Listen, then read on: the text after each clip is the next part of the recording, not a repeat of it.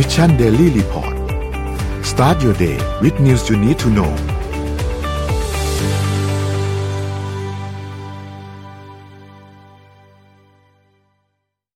สวัสดีครับยินดีต้อนรับเข้าสู่ Mission Daily Report ประจำวันที่ 26 ตุลาคม 2565 นะครับ วันนี้คุณอยู่กับพวกเรา 3 คนตอน7โมงถึง8โมงเช้า สวัสดีพี่ปิ๊ก สวัสดีพี่อ้อมครับ สวัสดีครับสวัสดี ครับวันนี้วันพุธกลางสัปดาห์แล้วนะครับ เดี๋ยวเราค่อยๆไปอัปเดตเรื่องราวต่างๆกันนะครับ ว่ามีอะไรเกิดขึ้นบ้างในช่วง 24 ชั่วโมงที่ผ่านมานะครับ เดี๋ยวนนพาไปดูตัวเลขกันก่อนครับ ว่าตัวเลขเป็นยังไงบ้างนะครับ ไปดูกันครับ ตัวเลขล่าสุดนะครับ ตลาดบ้านเรานะครับ บวก 0.59%นะครับ ก็อยู่ที่ 1,600.66 นะครับ ถัดมาครับหุ้นต่างประเทศครับ ต่างประเทศดาวโจนส์นะครับบวก 0.52%น นะครับเลขแรกแจกครับบวก 1.56%นะครับ NYSE ครับบวก 0.23%นะครับฟุตซี่100 ครับติดลบ 0.58%นะครับแล้วก็หังเสงครับติดลบ 0.10%นะครับน้ำมันดิบครับปรับตัวขึ้นเล็กน้อยครับประมาณเกือบเกือบหนึ่งเปอร์เซ็นต์นะครับแล้วก็มี WTI ที่ขึ้น1.22เปอร์เซ็นต์นะครับ WTI อยู่ที่85.61นะครับแล้วก็ Brent อยู่ที่93.97นะครับทองคำครับอยู่ที่1,658.82นหกร้อยห้าสิบแปดจุดแปดสองนะครับบวกขึ้นมา0.55เปอร์เซ็นต์นะครับแล้วก็ คริปโตเคอเรนซีครับบิตคอยครับอยู่ที่ประมาณ 1 9ื่นนะครับก็ยังอยู่จุดเดิมนะครับอีเทเรียมขึ้นมาพอสมควรครับ 2.75%อยู่ที่ 1,380 นะครับ Binance ครับอยู่ที่ 276 นะครับ Solana ครับอยู่ที่ 80 28 นะครับ แล้วก็บิตครับคอยอยู่ที่ 1.2 นะครับอะนี่เป็นอัปเดตตัวเลขทั้งหมดครับ อืมอืมไปเริ่มต้นที่ข่าวไหนดีครับพี่พี่ๆวันนี้ เอาเอาเอาข่าวใหญ่ก่อนในในในแวดวงแฟชั่นแล้วกัน ก็กรณีพิพาทครับ ใช้คำว่ากรณีพิพาทแล้วกันนะครับ แล้วก็การยกเลิกสัญญากันระหว่างเคนเวสนะครับ หรือล่าสุดที่เขาเปลี่ยนชื่อตัวเองว่าเป็นเป็นเยเนี่ยกับ Adidas ครับ ครับ คือจริงเหรอเพิ่งรู้เอ่อเมื่อคืนนี้เลยครับ ก็คือครับ Adidas เนี่ยก็ประกาศยกเลิกสัญญาความร่วมมือในการพัฒนาสินค้าแบรนด์ แล้วก็การเป็นพรีเซนเตอร์อะไรทุกอย่างกับกับ Kanye West นะครับ หรือที่เราเรียกหลักๆก็เรียกตัวเองว่า Ye เนาะที่ที่ที่เขาเป็นพันธมิตรกันในเรื่องของการทำการค้าเนี่ย ด้วยเหตุผลที่ว่า Ye เนี่ย หลังๆมีการแสดงออกครับ ทางด้านของการให้ความเห็นที่ค่อนข้างสร้างความเกลียดชังนะครับ ความแตกแยกในสังคม โดยสิ่งที่เขาทำเนี่ย ภาษาอังกฤษเขาเรียกว่า anti semitic นะครับ ก็คือการแสดงข้อความเหยียดเหยียดหรือเกลียดชังคนยิวนะครับ โดยฟางเส้นสุดท้ายเนี่ยที่เกิดขึ้นก็คือในงานแฟชั่น Paris Fashion Week ครั้งล่าสุดเนี่ย เยปรากฏตัวพร้อมกับเสื้อยืดเสื้อยืดนะครับ ที่มีข้อความเขียนว่า White Lives Matter นะครับ ก็เหมือนกับประกาศเป็นการเสียดสีครับว่า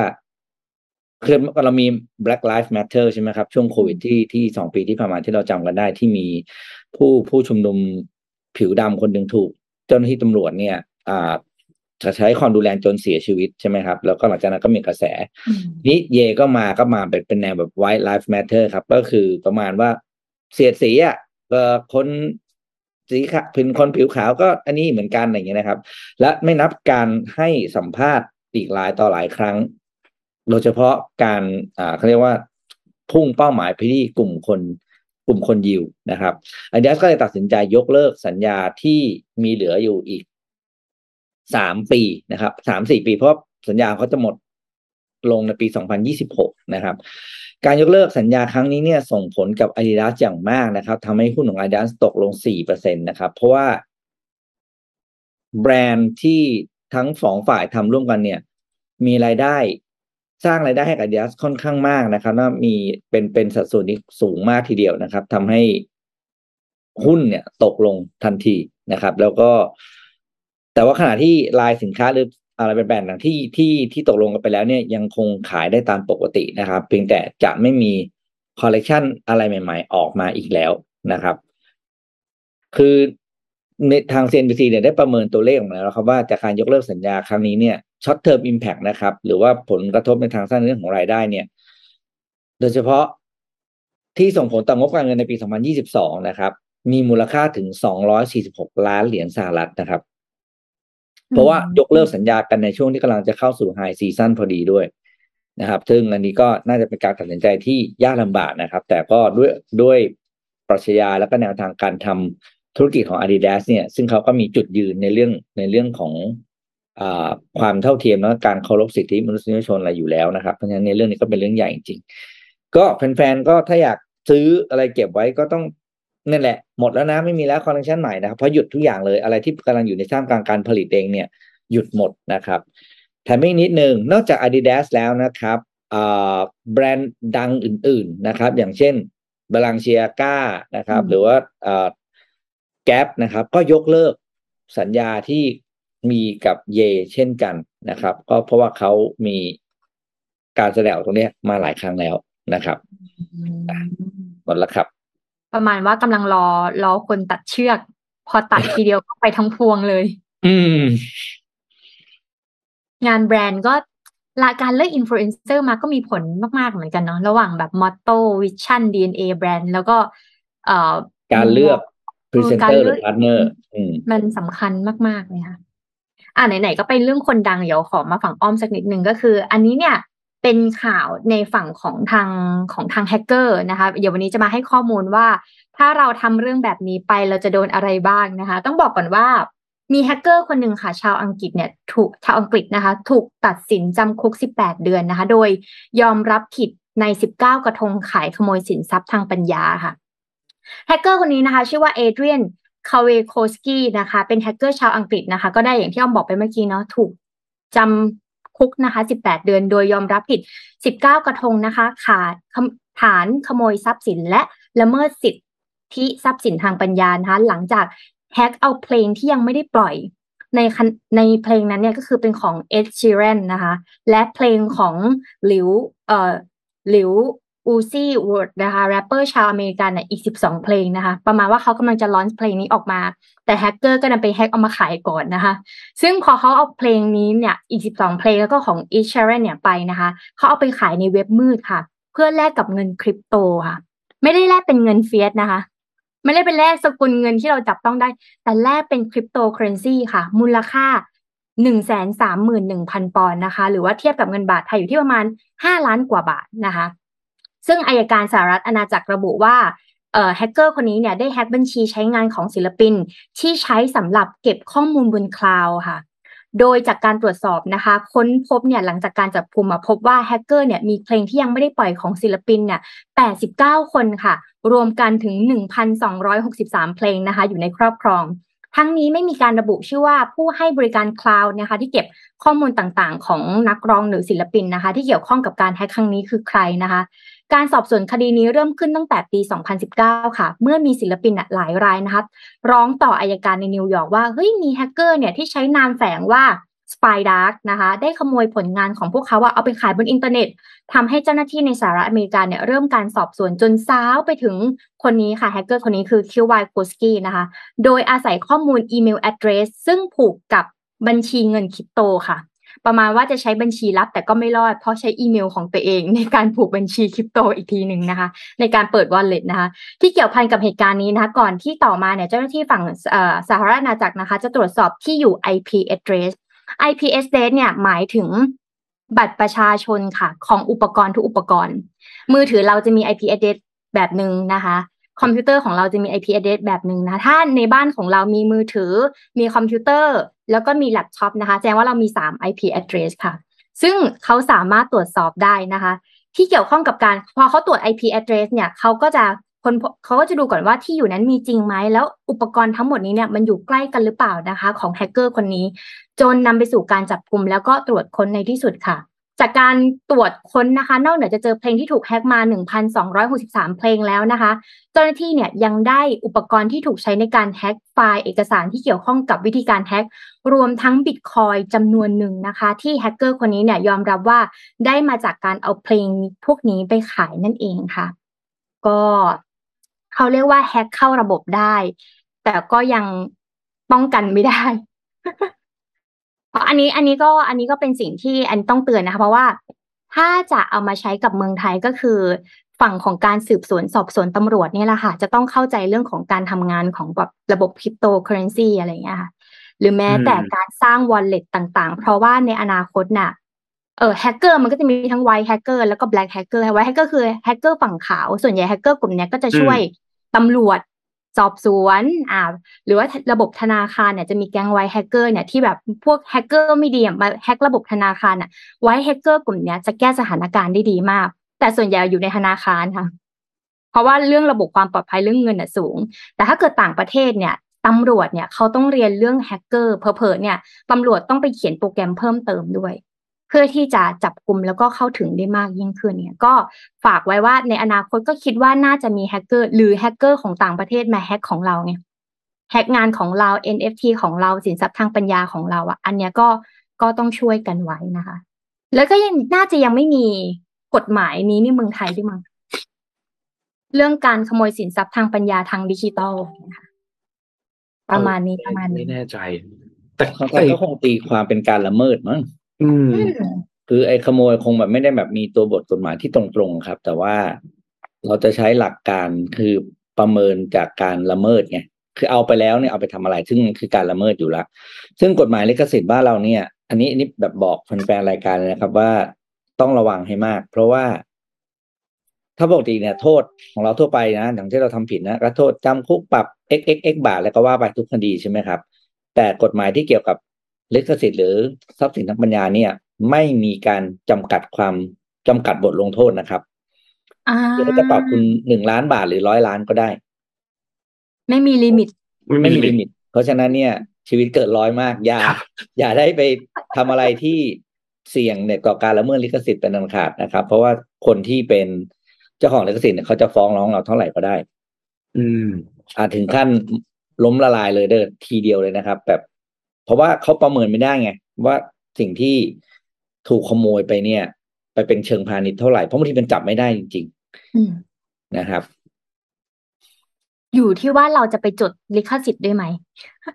อย่างของอ้อมอะหนังสือหรือสื่อการสอนที่อ้อมคิดอย่างเงี้ยค่ะ อ้อมก็ไปจดสินทรัพย์ทางปัญญาหมดเลยค่ะอาจจะเสียเวลานิดหน่อยนะ แต่ว่ามันคุ้ม อ่า เออ มันคุ้ม มันคุ้มก็ ก็อันนี้แบบฝากไว้ด้วยสำหรับคนที่มีไอเดีย มีแนวคิด มีสูตรลับ ก็ไปจดสินทรัพย์ทางปัญญาให้เรียบร้อย อืม ครับ ครับอืมนมพามาดูต่อครับ เมื่อกี้ก่อน ก่อนที่จะเริ่มต้นเข้าข่าวกัน ก็พี่ปิ๊กพูดถึงเรื่องนายกอังกฤษเมื่อวานนี้ เมื่อเอ่อเมื่อกี้นี้ใช่ไหมครับ เมื่อตอนช่วงเช้าก่อนจะเข้า จริงๆเมื่อวานนี้ก็มีเล่ารายละเอียดกันไปประมาณหนึงแล้ว แต่ว่าเหตุการณ์ที่เกิดขึ้นเมื่อวานนี้เนี่ยก็เป็นการเขาเรียกว่า เข้ารับพิธีการแต่งตั้งจากพระเจ้าชาวที่สามนะครับ แล้วก็มีการประกาศเรื่องคำมั่นสัญญาต่างๆ ว่าจะทำอะไรบ้างหลังจากที่ขึ้นรับตำแหน่งนายกรัฐมนตรีของสหราชอาณจักรเนี่ยนะครับ วันนี้น้องก็สรุปภาพรวมมาให้ฟังแล้วมาดูจุดยืนต่างๆ ในเรื่องของนโยบายของเขาว่าเขาคิดยังไงกับอังกฤษหลังจากนี้มีแนวทางอย่างไรบ้างเนี่ยนะครับคุณริชี่ซูนักเนี่ยนะครับอตอนนี้อายุ 42 แล้วก็เป็นอดีตรัฐมนตรีกระทรวงการคลังอันนี้เราเล่าให้ฟังเมื่อวานนะครับ แล้วก็เป็นนายกนายกรัฐมนตรีของสหราชอาณาจักรคนที่สามในช่วงสองเดือนที่ผ่านมานะครับหลังจากที่อามีการกล่าวสุนทรภพเข้าตำแหน่งเนี่ยนะครับ ไม่ว่าจะเป็นการเร่งฟื้นฟูความเชื่อมั่นเร่งฟื้นฟูความมั่นใจ แล้วก็นำพาประเทศผ่านหลากหลายปัญหารวมถึงเรื่องของการเมืองเรื่องของเศรษฐกิจที่กำลังจะกลับมาฟื้นตัว แล้วก็มีอาจจะมีประเด็นอื่นๆอีกเล็กน้อยนะครับ ซึ่ง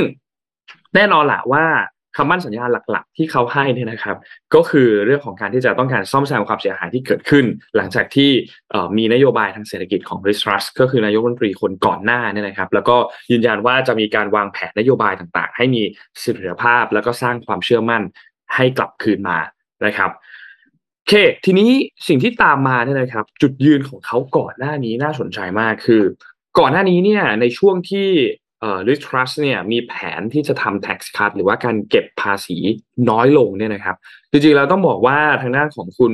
บริชิสุนักเนี่ยไม่เห็นด้วยนะครับ แล้วก็บอกว่าสิ่งนี้เนี่ยจะทำให้แผนการกู้ยืมเงินของรัฐบาลเนี่ยมันปรับตัวสูงขึ้น แล้วอย่างยิ่งโดยเฉพาะอย่างยิ่งในช่วงวิกฤตที่กำลังเผชิญหน้ากับเรื่องของเงินเฟ้ออย่างหนักเนี่ยเขาก็เตือน Liz Truss แล้วเหมือนกัน แต่สุดท้ายแล้วเธอก็ยังคงผลักดันตัวนโยบายตัวนี้ออกไปอยู่ นะครับก็ส่งผลให้ค่าเงินปอนด์เองก็ผันผวนครับแล้วก็มีตลาดเงินที่และตลาดพันธบัตรที่ค่อนข้างร่วงลงมาอย่างหนักนะครับธนาคารกลางมีช่วงหนึ่งต้องเข้ามาแทรกแซงเหตุการณ์อันนี้นะครับซึ่งก็เป็นเหตุผลอันหนึ่งที่แน่นอนว่าทำให้ Liz Truss เนี่ยก็ถูกกดดันจากทุกคนอย่างหนักมากนะครับโดยเฉพาะในสภาเนี่ยพรรค Labour Party กดดันค่อนข้างหนักนะครับแล้วก็ประกาศลาออกจากตำแหน่งไปนะครับจริงๆแล้วเนี่ยต้องบอกว่าแผนการปรับลดภาษีเนี่ย คุณสุนัขเนี่ยไม่ไม่ได้ไปไม่เห็นด้วยสัทีเดียวนะเขาก็ยังคงเห็นด้วยเหมือนกัน มีแผนเหมือนกันในการปรับลดภาษีในระยะยาว แต่เขามองว่าในระยะสั้นตอนนี้เนี่ย ควรจะต้องควบคุมอัตราเงินเฟ้อให้ได้ก่อน แล้วก็ค่อยมาจัดการเรื่องแผนอันอื่น ๆ เพราะฉะนั้นในช่วงระยะสั้นก็เลยมีการประกาศแผนมาสนับสนุนเรื่องของการขึ้นภาษีเงินได้นิติบุคคลจาก 19 เป็น 25%นต์ะครับในเดือนเมษาปีหน้านะครับแต่อย่างไรก็ตามเขาก็รับปากว่าละในการประชุมครั้งถัดมาเนี่ยนะครับ อาจจะมีการลดหย่อนภาษีลงนะครับ ประมาณ 1%ในปี 2024 เดือนเมษายนนะครับ อันนี้ก็เป็นแนวทางในเรื่องของ tax cut เรื่องของนโยบายทางการคลังต่างๆนะครับ อีกอันนึงครับคือเรื่องของพลังงานครับ เรื่องพลังงานเนี่ยจริงๆต้องบอกว่าส่วนหนึ่งก็มีปัจจัยมาเกี่ยวกับเรื่องสงครามของรัสเซียกับยูเครนนะครับ คุณริชิสุนักเนี่ยมีการตัดสินใจยกเว้นภาษีมูลค่าเพิ่มของของที่เกี่ยวข้องกับค่าใช้จ่ายด้านพลังงานนะครับ ซึ่งจริงๆต้องบอกว่าในระหว่างที่เขาดำรงตำแหน่งเป็นรัฐมนตรีกระทรวงการคลังเนี่ยนะครับเขาคัดค้านเรื่องนโยบายนี้มาโดยตลอดนะครับ แต่ว่าตอนนี้ก็ต้องมีการปรับเปลี่ยนต่างๆนะครับ ตามสถานการณ์ที่เกิดขึ้นนะครับ แล้วก็มีจุดยืนอื่น ๆ ที่อาจจะต้องดูตาม สถานการณ์ยกตัวอย่างเช่น จุดยืนต่อสงครามรัสเซียรัสเซียยูเครนเป็นอย่างไรนะครับ จริงๆแล้วเขาก็เขาก็ยังคงสนับสนุนยูเครนนะครับ ตามนโยบายของสหรัฐอาณาจักรก่อนหน้านี้นะครับ ไม่ว่าก็ทำก็เหมือนกับที่บริษัทจอนสันทำมาก่อนหน้านี้นั่นแหละนะครับ เรื่องของ Brexit เองเนี่ยนะครับ ก็เป็นหนึ่งนโยบายที่เขาก็บอกว่าจริงๆแล้วเนี่ยเเขาก็รอดูเหมือนกันว่า เดี๋ยวหลังจากนี้มันจะมีการเลือกตั้งทั่วไปเกิดขึ้นนะครับ เพราะฉะนั้นก็จะมีอะไรหลายอย่างที่จะมีการเปลี่ยนแปลงเกิดขึ้นเหมือนกันนะครับ เพราะฉะนั้นนี่ก็เป็นจุดยืนคร่าวๆนะสำหรับทางด้านของริชิสุนักที่ต้องจับตามองคืออันนี้ครับ The Standard เขามีทำบทความอันหนึ่งที่น่าสนใจมากคือสิ่งที่ท้าทายมากๆของคุณริชิสุนักหลังจากที่ขึ้นเป็นนายกมนตรีคนใหม่มีอะไรบ้าง The Standard ทำไว้สี่ข้อครับ ข้อที่หนึ่งคือเรื่องของอัตราเงินเฟ้อ ตอนนี้มันสูงมาก สูงที่สุดในรอบ 40 ปีนะครับ ในเดือนกันยายนเนี่ยอยู่ที่ 10.1%ทำสถิติสูงสุดอีกครั้ง แล้วเพิ่มขึ้นจากเดือนก่อนหน้าในเดือนสิงหาคม ตอนนั้นอยู่ที่ 9.9%ด้วยนะครับสองครับคือเรื่องของอัตราดอกเบี้ยสินเชื่อที่อยู่อาศัยที่เพิ่มขึ้นสูงสุดในรอบ 14 ปีนะครับสามครับคือเรื่องของภาวะเศรษฐกิจถดถอยที่ดูแล้วเนี่ยจะยาวนาน ไม่ใช่แค่ในปีปลายปีนี้หรือต้นปีหน้านะครับ แต่อาจจะยาวไปจนถึงสิ้นปี 2023 เลยนะครับ และข้อสุดท้ายครับคือความเชื่อมั่นของตลาดครับ เพราะว่าเงินเนี่ยไหลออกไปพอสมควรเหมือนกันนะครับสำหรับโดดัชนีที่หลาย ๆ ตัวที่เกิดขึ้นในอังกฤษนะครับ เพราะฉะนั้นก็มีความท้าทายเยอะมากที่กำลังจะเกิดขึ้นสำหรับนายกรัฐมนตรีคนใหม่ของอังกฤษนะครับ ไม่ว่าจะเป็นทางเศรษฐกิจเอง รวมถึงเรื่องของการเมืองเองที่จริง ๆ แล้ว ก็น่าเป็นห่วงเหมือนกัน นะครับ เพราะว่าจริงๆมันก็ต้องบอกว่าความสั่นคลอนเนาะของรัฐบาลของพรรค Conservative เนี่ยนะครับและทำให้ต้องมีการเปลี่ยนตัวนายกขึ้นถึงสามคนเนี่ยนะครับ แล้วก็ถูกกดดันจากรอบด้าน จริงๆ ไม่ใช่แค่จากฝั่งของพรรคฝ่ายค้านเท่านั้น แต่ก็ในพรรคตัวเองก็ถูกกดดันเหมือนกันให้มีการเปลี่ยนตัวผู้นำจากนโยบายอะไรหลายๆอย่างที่ดูแล้วอาจจะไม่ work นะครับ ก็รอติดตามกันดูครับสำหรับนายกรัฐมนตรีคนใหม่ของอังกฤษครับปิ๊กปิ๊กมีอะไรเสริมไหมครับ ก็น่าสนใจครับ เพราะว่ามีมีความเออมีความชัดเจนในการบอกเขาจะทำหรือไม่ทำอะไร อันเนี้ยเป็นสิ่งที่สิ่งที่มันเป็นสิ่งที่ดีนะในแง่ในแง่ของการบริหารถูกไหมครับ อะไรที่จะทำก็คือทุกอย่างที่ทำมันต้องมีความถูกใจและไม่ถูกใจฝั่งใดฝั่งหนึ่งอยู่แล้วแน่นอนนะเราเราเป็นเรื่องปกติถูกไหมครับ แต่สิ่งที่ประชาชนแล้วก็อ่าคนทั่วไปเนี่ย ไม่ชอบที่สุดเลยนะ คือความไม่ชัดเจน เห็นด้วยครับ ไอ้กักกักเนี่ยจะจะไม่จะไม่รู้ไม่รู้ยังไม่รู้อะไรอย่างเงี้ยนะไม่ได้เลย มันมันมันพาทิศทางไปไม่ถูกนะครับ เพราะฉะนั้นเนี่ย ถ้ารู้ว่าตัวเองจะต้องทำอะไรแล้วเนี่ยประชาชนหรือว่าทุกส่วนที่เกี่ยวข้องก็จะได้โฟกัสการทำงานตัวเองถูกว่าจะยังไงต่อ แต่ว่าน่าสนใจครับน่าสนใจมากจริงคืออ่า โดยแบ็กกราวเขาเองเขาก็ไม่ใช่คนธรรมดานะ แล้วก็น่าจะเป็นคนที่เข้าใจสภาพเศรษฐกิจดีมากที่สุดคนหนึ่งนะครับ เพราะพื้นฐานไม่ได้เป็นนักการเมืองมาแบบตลอดชีวิตอะเออก็ทำมาด้วยใช่ไหมเออนะครับ เพราะว่าแหนเขาก็เป็น the richest man in parliament ใช่ไหมไม่ต้องเออ น่าสนใจน่าสนใจจริงครับรอดูครับ ต่อไปดูจริงอืม มีข่าวหนึ่งที่อ้อมชอบมา แล้วก็น่าสนใจอีกอันหนึงค่ะ ก็คือก่อนนะพี่พี่เอ่อพี่พี่ปิ๊กกับนนท์น่าจะรู้จักลงกระสาบเนาะครับอืมเออลงกระสาบลงกระสาบก็คือเหมือนแหล่งที่เขาไว้ปั๊มเงินนั่นแหละค่ะอืมแต่ทุกวันนี้เมืองไทยก็ยังมีอยู่นะลงกระสาบอยู่แถวแถวๆปทุพุมทธมใช่ณไหมฑคะลพุทธมณฑลเออเออนะครับพุทธมณฑลสายสายเก้ามั้งอืมมีมีอ่าย่างตั้งอยู่เส้นนั้นอะอ่าใช่ค่ะ ซึ่งก่อนหน้าเนี้ยเราเคย จากประวัติศาสตร์การเงินต่างๆ เราจะอ่านมาแล้วว่าอยู่ยุโรปใช่ไหมคะ แต่ล่าสุดค่ะซีอันนะคะ ขุดพบเหรียญทองแดงจากซากโรงกระสาบเก่าแก่มากกว่า 2,000 ปีค่ะจิแซงมาแล้วค่ะ จีนก็จะบอกว่า เรานี่แหละเป็นเจ้าแรกนะคะซีเมื่อประมาณเอ่อ3ตุลาคมที่ผ่านมานะคะ นครซีอันมณฑลซ่านซีนะคะ ทางตะวันออกเฉียงเหนือของจีนค่ะ ขุดพบโบราณวัตถุขนาดใหม่นะซึ่งประกอบด้วยเหรียญทองแดงหลายพันเหรียญจากซากโรงผลิตเหรียญกระสาบที่มีอายุเก่าแก่มากกว่า 2,000 ปีค่ะ นอกเหนือจากเหรียญที่มีมูลค่าและรูปร่างแตกต่างกันแล้ว เขาก็คิดว่าเอ้ยทำไมมันรู้ได้ไงว่ามันเป็นโรงกระสาบจริงๆนะคะก็บอกว่านอกจากเหรียญที่มีมูลค่าและรูปร่างแตกต่างกันแล้ว ยังมีการขุดพบหลุมเท่าฐานมากกว่า 100 หลุมค่ะจากซากสิ่งปลูกสร้างนะคะสามแห่ง ทั้งซากเตาเผา 11 แห่งนะคะ บ่อน้ำ18 แห่ง และซากจากการหลอมและการหล่อ 3 แห่งค่ะ จางจินเฟิงนะคะ นักวินักวิจัยสถาบันโบราณคดีนะคะ สังกัดสถาบันสังคมศาสตร์แห่งชาติจีน กล่าวว่าเมื่อพิจารณาจากรูปทรงและโครงสร้างแล้ว โบราณวัตถุทั้งหมดเนี่ยอาจมาจากยุคราชวงศ์ฮั่นตะวันตกนะคะ ก็คือ 202 ปีก่อนคริสตศักราชปี 25 นะคะ โดยบางชิ้นเนี่ยเป็นของรัชสมัยสั้นๆ ของจักรพรรดิหวังมั่งนะคะ ปี หรือปี 923 นั่นเองนะคะ ในช่วงของราชวงศ์ซินนะคะจากจากการที่เห็นนะคะว่ามีทั้งโรงผลิตเหรียญกระสาบแห่งนี้เป็นโรงผลิตเหรียญกระสาบระดับชาตินะคะ โดยซีอันเนี่ยเคยเป็นเมืองหลวงของราชวงศ์ฮั่นตะวันตกนะคะ ซึ่งในยุคนั้นเมืองนี้ชื่อว่าถางฮันนะคะ เหล่านักโบราณคดีจากสถาบันและสถาบันคุ้มครองมรดกทางวัฒนธรรมและโบราณคดีซีอันได้ร่วมริเริ่มงานขุด ที่สถานที่ดังกล่าวนะคะ ตั้งแต่เดือนธันวาคมปี 2015 ค่ะ ผ่านมาแล้ว 7 ปีเนาะนานเหมือนกันนะ โดยการขุดค้นพบรอบล่าสุดตั้งแต่เดือนมีนาคมปีที่แล้วนะคะ จางเนี่ยได้ระบุว่าการค้นพบนี้มีนัยสำคัญอย่างยิ่งต่อการศึกษาเทคโนโลยี และการผลิตเหรียญรวมถึงการเปลี่ยนแปลงของนโยบายการเงินและเศรษฐกิจในยุคนั้นด้วยค่ะ ซึ่ง พอเห็นได้ดังนี้นะคะ ก็จีนก็จะขุดไปเรื่อยๆค่ะค้นพบไปเรื่อยๆ แต่สุดท้ายแล้วเนี่ยเขาก็ยังมองว่านี่แหละน่าจะเป็นเจ้าแรก ๆ ของการทำโรงกระสาบของโลกนั่นเองนะคะก็จะมาคุยคุยไปอีกว่าในช่วงนั้นเนี่ยสถานการณ์การเงินการปกครองเป็นยังไงบ้าง อืมอืมนี่น่าแหติดละตามยิ่งกว่าขุดยิ่งกว่าขุดบิดอีกเนี่ย ขุดมาตั้งเจ็ดปี เออ โอ้แต่น่าทึ่งเนาะ อารยธรรมของนี้นี่คือแบบ อืมอืมอะเดี๋ยวพี่พาไปดูเรื่องของเศรษฐกิจโลกอีกนิดนึงครับ ช่วงสองปีที่ผ่านมานะครับ นอกจากราคาน้ำมันจะเป็นเรื่องที่เราเห็นว่ามันขึ้นแล้วขึ้นอีกนะครับ มีอีกเรื่องหนึ่งครับที่อยู่คู่กับโควิดมาตลอดสองปี ถ้าถ้าเราจำได้ก็คือเรื่องของชิปปิ้งอืมแล้วก็ใช่ค่ะท่าเรือปิด นะครับ แล้วก็ส่งของไม่ได้ของค้างอยู่ในทะเลอะไรอย่างเงี้ยนะครับ แล้วก็ราคาต้นทุนของการทำซีเฟรดเนี่ยขึ้นไปชนิดที่ว่าโอ้โหเรียกว่าไม่มีไม่มีอะไรนะจุดสิ้นสุดนะครับ ล่าสุดเนี่ยนะครับ ก็มีการสำรวจนะครับ ราคาคอนเทนเนอร์แล้วก็สถานการณ์โดยรวมของการทำชิปปิ้งเนี่ย พบว่า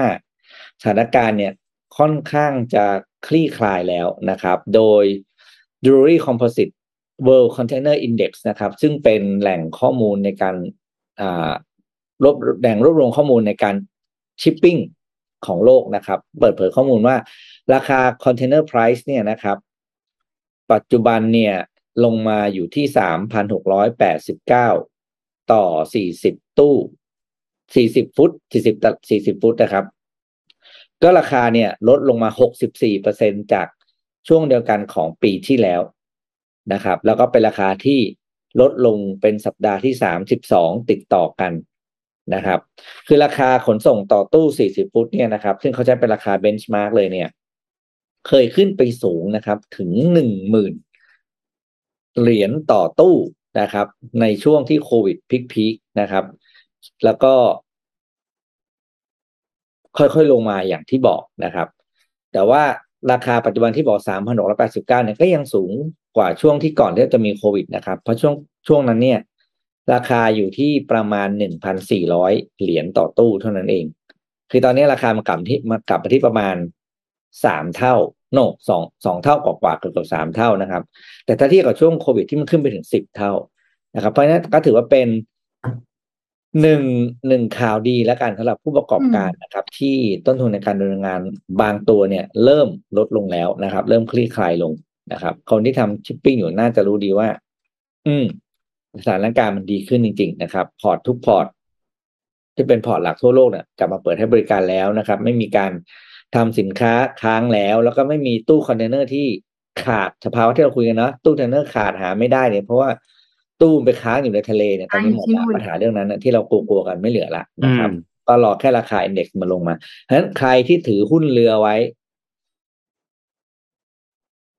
รีบออกนะ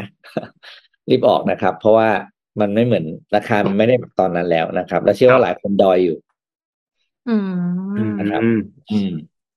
เออเออเออเออนี่นำพามาดูต่ออีก เรื่องหนึ่งครับ ที่จริงๆเมื่อสัปดาห์ที่แล้วเนี่ยถ้าใครจำได้เราอัปเดตเรื่องออมุมมองเศรษฐกิจโลกเศรษฐกิจไทยกันไปแล้วใช่ไหมครับกับ SCB EIC วันนี้นนพามาดูอีกอันหนึ่งครับว่าช่วงที่เศรษฐกิจเป็นแบบนี้เนี่ยเราจะลงทุนกันยังไงดี วันนี้มีข้อมูลจาก SCB CIO มาเล่าให้ฟังครับ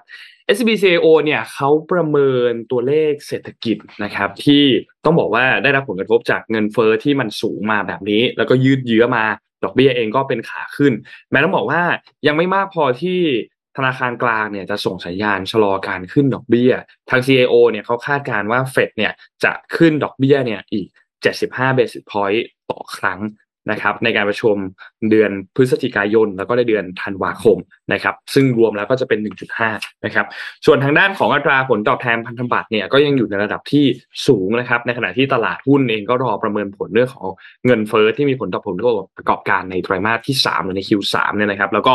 แนะนำเรื่องของการลงทุนให้ลงทุนแบบระมัดระวัง แล้วก็ให้เน้นการกระจายลงการลงทุน ในสินทรัพย์คุณภาพสูง เช่น อาจจะเป็นผลิตภัณฑ์ที่มีความเสี่ยงต่ำหน่อย ประเภทคุ้มครองเงินต้นนะครับหุ้นบริษัทที่มีการเติบโตแบบยั่งยืนมีอัตรากำไรสูงนะครับ แล้วก็ได้รับอานิสงส์จากการเปลี่ยนแปลงของ supply chain ของโลกนะครับ เช่นอาจจะเป็นหุ้นไทยหุ้นอินโดนีเซีย สหรัฐ ส่วนทางหุ้นเวียดนามเนี่ยทาง SCB CIO เนี่ยนะครับมีมุมมองเป็น neutral นะครับก็ valuation เนี่ยปัจจุบันเนี่ย PE อยู่ที่ 10x นะครับซึ่งก็น่าสนใจสำหรับการลงทุนในระยะยาวนะครับ ทีนี้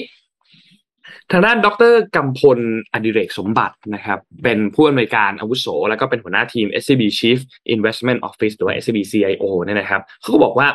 ตัวเลขเศรษฐกิจเนี่ยเริ่มได้รับผลกระทบจากเงินเฟ้อสูงที่ยืดเยื้อมาแล้วก็ดอกเบี้ยที่ขาขึ้น แต่ว่ามันยังไม่มากพอที่จะทำให้ธนาคารกลางเนี่ยมีการส่งสัญญาณชะลอการขึ้นดอกเบี้ย อันนี้ก็เป็น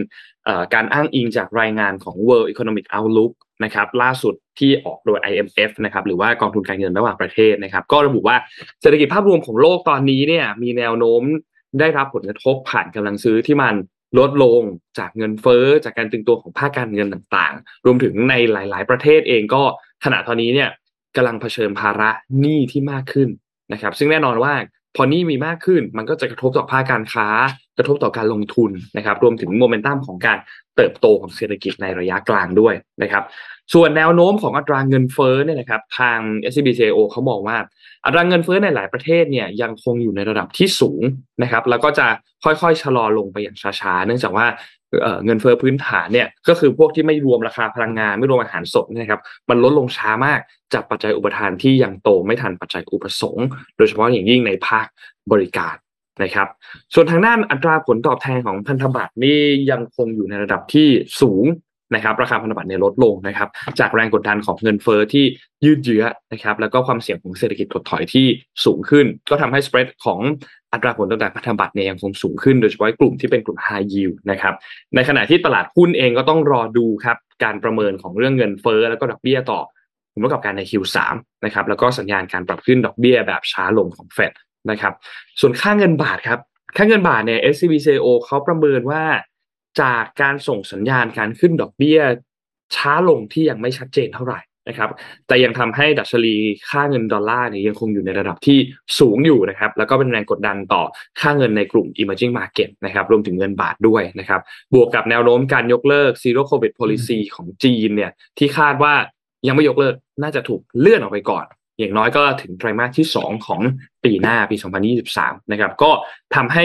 การฟื้นตัวของนักท่องเที่ยวจีนที่จะเดินทางมาที่ไทย โดยบัญชีเงินสะพัดของไทยเองก็จะถูกเลื่อนออกไปด้วยเช่นเดียวกันนะครับ ทาง CAO เขาก็เลยมีการปรับคาดการค่าเงินบาทเนี่ยนะครับณสิ้นปี 2022 เนี่ย เป็น 36ถึง37 บาทนะครับ และปีสิ้นปี 2023 เนี่ยเป็น 34ถึง35 บาทนะครับ ทีนี้สำหรับคนที่ลงทุนจัดพอร์ตยังไงดี เขาก็แนะนำว่าช่วงนี้เนี่ยอย่างที่บอกครับคือให้เน้นการกระจาย การลงทุนในสินทรัพย์คุณภาพสูงนะครับในภาวะที่เศรษฐกิจโลกมีความเสี่ยง ในเรื่องของ recession หรือว่าเศรษฐกิจถดถอยนะครับแล้วก็ความเสี่ยงเรื่องของภูมิรัฐศาสตร์ที่สูงขึ้นนะครับเขาก็แนะนำว่าให้มีเงินสดหรือมีผลิตภัณฑ์ ความเสี่ยงต่ำเนี่ยอย่างน้อยเนี่ยห้าถึงสิบห้าเปอร์เซ็นของพอร์ตนะครับ ก็ ยังคงแนะนำในเรื่องของให้มีสินค้าโภคภัณฑ์โดยเฉพาะน้ำมันเนี่ยในส่วนประมาณ5%ของพอร์ตนะครับสำหรับหุ้น SBO เนี่ยมีมุมมองภาพรวมเป็นนิวทรัลนะครับเขาก็แนะนำว่าให้ทยอยสะสมหุ้นบริษัทที่มีการเติบโตยั่งยืนมีอัตรากำไรที่สูงในประเทศที่ได้รับอานิสงส์จากการเปิดเมืองหรือว่าเปิดประเทศนะครับ แล้วก็เปลี่ยนแปลงเรื่องของเอ่อห่วงโซ่อุปทานของโลกนะครับ ไม่ว่าจะเป็นตลาดหุ้นไทยหรืออินโดนีเซีย หรือประเทศที่มีการเติบโตของค่าจ้างนะครับ เช่นที่ ตลาดหุ้นสหรัฐนะครับ โดยเริ่มทยอยสะสมหลังเฟดส่งสัญญาณขึ้นดอกเบี้ยช้าลงนะครับ ก็อันนี้เป็นภาพรวมที่ทางด้าน SCB CIO เนี่ยเขามีมุมมองมานะครับ เพราะฉะนั้นก็มีทั้งจุดที่ต้องระมัดระวัง และก็มีจุดที่น่าสนใจในการที่จะเริ่มเข้าไปลงทุนนะครับ เพราะฉะนั้นก่อนจะลงทุนอะไร อย่าลืมศึกษาข้อมูลก่อนตัดสินใจลงทุนนะครับ ขอบคุณข้อมูลจาก SCB CIO ครับออกเป็นข้อมูลที่ดีเนาะไม่งั้นเราต้องไปนั่งอ่าน paper อีกเยอะเลย อืม สมัยก่อนค่ะเรื่องแบบหุ้นเรื่องข่าวอย่างนี้มันเป็นวงในนะเพราะมันจะใช้แบบชอบแบบกลุ่มวงในใช่ไหมอ่าอ่าอ่าเนาะก่อนเนาะก็คงเป็นพันทิปโอ้ยเก่ามากเลยพันทิปทุกวันนี้ก็ยังใช้อยู่พันทิปหรือว่าแก๊งหุ้นหรืออะไรจนแบบมีมีมีนักลงทุนเข้ามาแต่ว่าพอหลังๆข้อมูลที่มาจากธนาคารหรืออะไรเงี้ยก็มีความ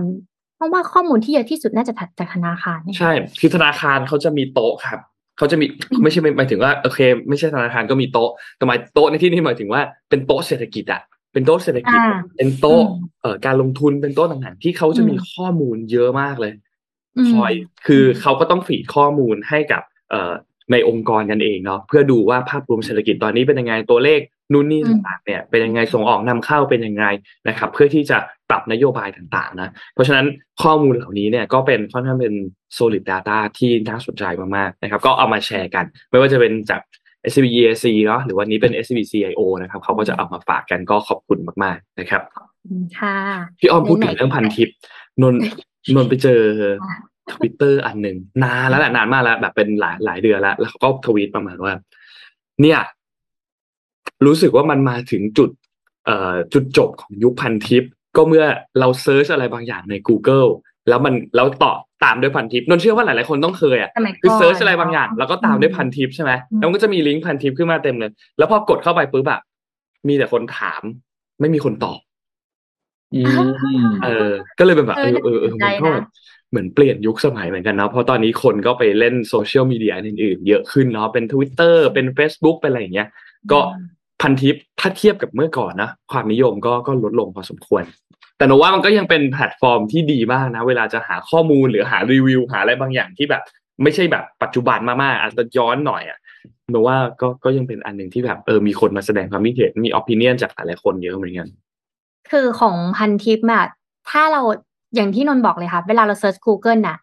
ตัวบรรทัดแรกก็จะเป็นของพันทิปเลย อาหารที่ดีที่สุดรีวิวอาหารเนี่ยพันทิปจะมาหมดเลย แต่ว่าอืมมันเป็นอืม Search Optimize Optimize เนาะก็คือการทำ Search Optimize พวกนี้ถ้าอยากแบบไม่จ่ายตังค์และใช้ keyword ดีๆ แล้วคนเข้าถึงกดครั้งหนึ่งแล้วขึ้นหน้าแรกเนี่ยต้องทำบทความนั้นๆ ไม่ต่ำกว่าห้าร้อยบทความภายในระยะเวลาสองปีค่ะเขียนบทความในเว็บอะครับเพื่อให้คนเห็นของเราบรรทัดแรกเนี้ยพันทิปในช่วงนั้นนะก็จะช่วยเรื่องนี้ค่ะ สร้างแบบ community ขึ้นมาและทุกคนน่ะ เข้ามา lead คนเข้ามาในนี้ และทำให้เห็นเยอะที่สุด แต่ตอนนี้คนน่าจะแบบ เอออย่างที่นนท์ถามว่าเห็นด้วยเลยอะที่มันบอกมา มีแต่คนถามไม่มีคนตอบ อืมอืมอืมไม่ไม่แต่นนท์ไม่ได้ว่าบอกนะ มันมีทวิตเตอร์อันนึง แต่นนท์อ๋อนนเหรอท์มาเล่าต่อให้ฟังนนท์จำไม่ได้ว่าใครเป็นคนทวีตปัญแต่หาว่าไม่มีคนตอพบอทวิตเตอร์เออว่ะใช่เราเคยเราเคยมีประสบการณ์นั้นที่เซิร์ชอะไรบางอย่างตามด้วยพันทิปทำบ่อยมากเลย แล้วก็เจอบ่อยเหมือนกันที่เซิร์ชแล้วกดเข้าไปแล้วไม่เจอคนตอบเจอแต่คนถาม เออ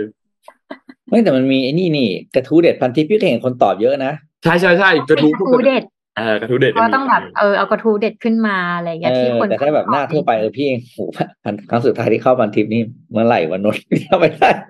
ใช้อีเมลวันจำตัวเองไม่ได้เลยอะแต่ว่าก็จะเห็นแบบผ่านๆตาจากไอ้เจ้าอะไรนะกระทู้เด็ดพันทิปนี่แหละอ่าแต่ว่าเอาพูดจริงคำตอบเด็ดพันทิปมันก็สมควรอย่างที่นนท์พูดอะ เห็นไหมคือเวลาเราเข้าไปอ่านคำตอบอะครับ มันไม่ได้สาระไง เออคือมันเป็น opinion อะเป็นกับ opinion Google เลยที่นนท์พูดอันเนี้ยใช่เลยพี่บอกว่าต้องบอกว่าต้องเห็นด้วยกับนนท์มากเลยคือคำตอบสมมติว่า โดยเฉพาะไอ้เรื่องการคำถามในเรื่องว่าต้องมีเงินเก็บเท่าไหร่เกษียณได้ต้องมีอะไรอะไรพวกนี้บนเรื่องพวกนี้นะคำตอบพี่อ่านอะ บ้าบอคอแตกอะแบบ ไปเขียนตัวเลขมั่วๆกันแล้วก็แบบผมรายได้เท่านี้ผมไม่สะเทือนแล้วครับคืออ่านแล้วไม่ได้สาระอะในในพันทิปมีแต่เศรษฐี Google พี่มีแต่เศรษฐี Google มันมี แต่แต่เศรษฐีขณะที่ Google มันฟิลเตอร์คำตอบที่อืมดีๆทั้งนั้นขึ้นมาให้เราดูไงเนี่ยมัน work มันมันคุ้มค่ากับการที่เราจะไปนั่งอ่านคำตอบใน Google มากกว่าในพันทิปอืมนี่ก็ต้องบอกเลยว่า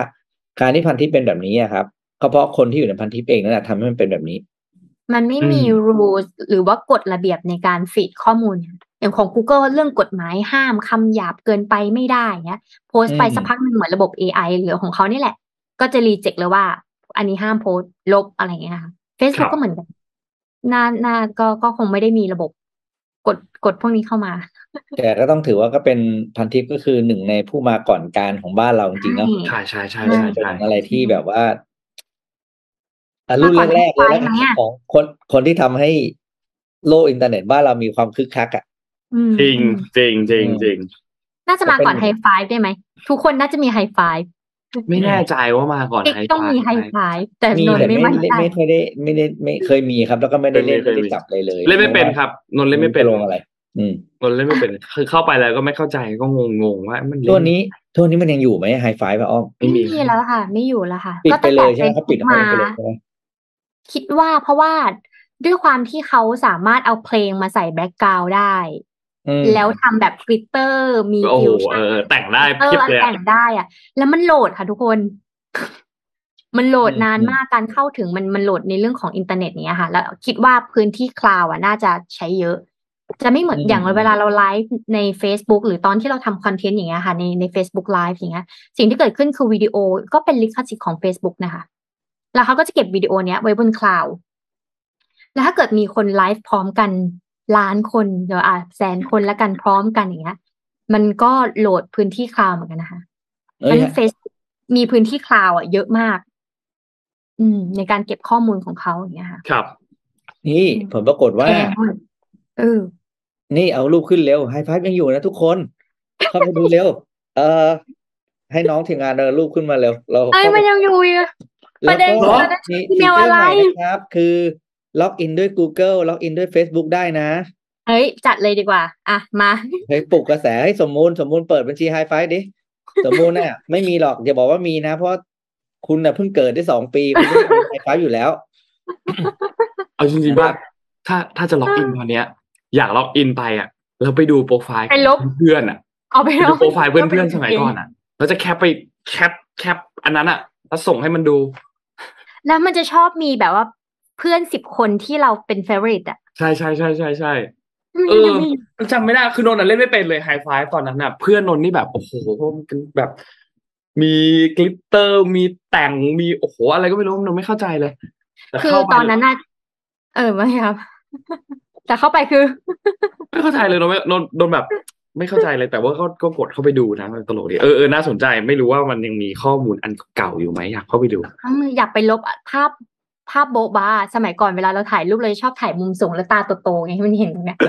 เออมุมสูงมันต้องมีรูปนั้นเออเออเออเพราะว่าตอนน่าสนใจเมื่อก่อนอะอ้อมเล่นไฮไฟก่อน Facebook เพราะว่าจำจำได้ว่าเล่น Facebook คือปี 2017เราเรียนคอมเราสาย coding ไงเราต้องเริ่มเข้าไปดูอันนี้ตั้งแต่แรกๆอะแล้วพอเราเจอตอนนั้น Facebook ก็เหมือนไฮไฟเลยค่ะ เป๊ะเลย แต่แค่ไม่มีพวกฟิลเตอร์วิดีโอภาพ background ข้างหลังอะไรเงี้ยอืมครับ เราสามารถเข้าไปในไฮไฟแล้วมีเพลงของเราที่เราชอบอะโอ้โหเราต้องโหลดเพลงเข้าไปในนั้นนะมีความพยายามมาก นี่แต่ทุกมีอย่างมันมี คุณอะไร คุณน้องหมามบอกว่าจำรหัสไม่ได้แล้วค่ะ ที่จะบอกให้ว่าใช่อ่านประเด็นมันเป็นออ่านยู่ตรงนี้อ่านประโยคนี้ปุ๊บคือนึกออกเลยว่า ปุ่มที่คนจะกดมากที่สุดใน High Five ก็คือ forgot your password จริง จริงแล้วจทุกริงคนก็ต้องมาตั้งกันใหม่อะไรเงี้ยนะเออ แต่ปัญพี่หาจำไม่ไม่ได้ได้แล้วติดครับปัญหาที่เราอะไรลืมเพราะพี่ก็เปิดเปิดไว้แล้วก็ไม่ได้สนใจอะไรทั้งสิ้นมันก็เลย เออแต่เรียกว่ามีอยู่รูปสองรูปเองมั้งอืมไม่ได้เลย no idea เลยว่ามีอะไรอยู่ในนั้นบ้าง เออไม่แน่แล้วเขาก็ไม่รู้ว่าเขามีฟังก์ชันอะไรบ้างนะเดี๋ยวนี้นะมีแบบขายของได้ไหมอะไรไหมอะไรเงี้ยเราก็ไม่รู้ไม่นะน่าจะมีอ้อมว่าเผลอๆอะคนในไฮไฟโดนซื้อตัวไปหมดแล้ว อืมเออือมเออก็แล้วจริงตอนที่เล่น Facebook แรกๆ Facebook ก็ยังไม่สนุกเท่าไฮไฟแต่ว่า Facebook มีเกมปลูกผักค่ะทุกคนตอนนั้นตามวิวเกมเลี้ยงใช่ไหสัตว์อะเกมเลี้ยงสัตว์อะชอบมากเลย Pet Society มั้งถ้าจำไม่ผิด อืมติด Facebook เพราะว่าเล่นติดเกมมากปลูติดกมาผักกอืมเอาพาไปข่าวต่อครับ พาไปข่าวต่ออะเดี๋ยว พาไปดูที่เรื่องกาแฟกันบ้างเรื่องเวียดนามครับ ครับอ่าผมจะอ่านเรื่องเวียดนามมาเล่าทุกวีค วีคละตอนวีคละเรื่องนะครับ เพื่อให้เห็นว่าเขาทำอะไรบ้างนะครับ เราจะได้ปรับตัวตามทันเวียดนามล่าสุดเนี่ยก็มีความเคลื่อนไหวอย่างจริงจังนะครับ โดยการที่พยายามที่จะเพิ่มยอดการส่งออกกาแฟ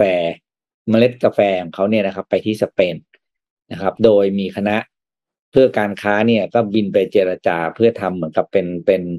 เพื่อทวิภาคีใช่ไหมเป็นเป็นเรื่องของการทำสัญญาการนำเข้า เอ่อเมล็ดกาแฟจากเวียดนามไปที่สเปนนะครับวางแผนระยะยาวสามปีนะครับ โดยหน่วยงานที่ทำจริงจังเนี่ยก็คือเวียดนาม trade office ในสเปน ก็คือเหมือนข้าบ้านเราก็เรียกว่าสำนักงานพาณิชย์สำนักงานของกระทรวงพาณิชย์เนี่ยที่อยู่ประจำประเทศต่าง ๆ เนี่ยนะครับ โดยสิ่งที่ทำมันก็คือเรื่องของไปไปทำ trade fair นะครับ เป็นทำทำรถโชว์นะครับ เอาเมล็ดกาแฟของเวียดนามเนี่ยไปจัด exhibition ที่สเปนนะครับ มีการ work กับ เขาเรียกว่าผู้นำเข้ารายใหญ่ ผู้แล้วก็ distributor แล้วก็เมอ่ามีซูเปอร์มาร์เก็ตหลักๆ ในสเปนเนี่ยเป็นอ่าเขาเรียกว่าเป็นเป็นจุดขายนะครับ โดยสิ่งที่ทำเนี่ยก็พยายามจะปลุกปลุกปั้น volume ในการส่งออกข้าวโพดไม่ข้าวโพดกาแฟนะครับไปยังเวียดนามคือข้อมูลในปีเนี้ยนะครับ ปี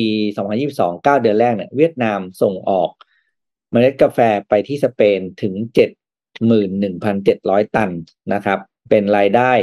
กว่า 160.8 ล้านเหรียญนะครับ โดย โดยเป็นการเพิ่มขึ้นประมาณ 12เปอร์เซ็นตนะครับในขณะที่ยอดส่งออกของกาแฟที่เวียดนามเนี่ยนะครับ ไปยังสหรัฐอเมริกาเนี่ยอยู่ที่ 13.1 ล้านเหรียญนะครับก็แปลว่าเวียดนามเนี่ยส่งออกไปที่ยุโรปเป็นเป็นตลาดหลักนะครับเพราะฉะนั้นเนี่ยครับก็เลยจะบุกตลาดนี้ขึ้นมานะครับ แล้วก็ราคาในการส่งกาแฟก็ดีขึ้นด้วยนะครับ คือปัจจุบันเนี้ยมูลค่าการส่งกาแฟเนี่ยอ่าราคาเพิ่มขึ้นต่อตันเนี่ยนะครับ ขึ้นมา 16.67เปอร์เซ็นต่อปีนะครับ คือนอกจากตลาดใหญ่ขึ้นแล้วนะครับ ราคาต่อตันก็ดีขึ้นด้วยนะครับ นี่ก็เลยมีข้อมูลประกอบมาให้ดูครับว่า ในโลกเหล่านี้เนี่ยใครที่เป็น exporter แล้วก็ importer ของกาแฟเป็นหลักนะครับ exporter อันดับหนึ่งของโลกแน่นอนก็คือบราซิลนะครับ 16.5เปอร์เซ็นต์นะครับ อันดับสองคือสวิตเซอร์แลนด์นะครับ อันดับสามคือเวียดนาม คือถ้าดูตัวเลขนี้เมื่อปี 2019 นะครับ ถ้าไปดูในของ Statista นะครับ 2019 เนี่ย อันดับสองสวิตเซอร์แลนด์เนี่ยอยู่ที่ประมาณ 12เปอร์เซ็นต์โอ้สิบสิบห้าเปอร์เซ็นต์แล้วก็อันดับหนึ่งบราซิลเนี่ยมากขึ้นกว่านี้ แต่กลายว่าพอมาปี 2020ปุ๊บเนี่ยทั้งอันดับหนึ่งและอันดับสองเสียแชร์ครับ เสียแชร์ให้กับเบอร์สามคือเวียดนามนะครับที่เป็นอ่าเบอร์สามเยอรมนีตกรถตกรอบไปแล้วนะครับ แล้วก็การมีเวียดนามเนี่ยแซงขึ้นมาเยอะมากในเรื่องของการส่งออก โดยเวียดนามเนี่ยในในพื้นที่สีแดงเนี่ยเป็นประเทศในทวีปเอเชียนะครับ เวียดนามเป็นอันดับหนึ่งมีเจ็ดจุดสองเปอร์เซ็นต์ของ Market Share โลกนะครับ นอกนั้นเนี่ยห่างไกลมากนะครับมันเป็นสิ่งที่น่าสนใจมากเลยว่า การที่เวียดนามขึ้นมารุกหนักในเรื่องของตลาดกาแฟเนี่ย อีกไม่นานเวียดนามจะขึ้นเป็นอันดับสองได้ง่าย ๆ นะครับหรือมีสิทธิ์โอกาสแซงสวิตเซอร์แลนด์กับเยอรมนีได้แน่ๆนะครับ เพราะว่ากาแฟเวียดนามเนี่ยก็เป็นกาแฟที่อ่าพูดจริงก็มีเอกลักษณ์เฉพาะตัวนะครับ แล้วก็มีความมีความโดดเด่นในเรื่องของของเขาเรียกว่า ตัวตัวเนื้อกาแฟนะครับ ตัวบอดี้มันนะครับ เพราะฉะนั้น เป็นอีกหนึ่งตลาดที่น่าจับตามองจริง ๆ นะครับ ในเรื่องของกาแฟจากเวียดนาม แล้วก็ถ้าเราไปทานเวียดนามก็จะมีการทานกาแฟแบบเฉพาะตัวใช่ไหมจะมีถ้วยมีอ่ามีมีมีอะไรนะเหมือนเหมือนเหมือนเหยือกข้างบนรองแล้วให้กาแฟเนี่ยค่อยๆหยดลงมา ดิฟใช่ไหมคะกาแฟดิฟอ่าเป็นดริฟนะครับ ก็เป็นการทานกาแฟแบบ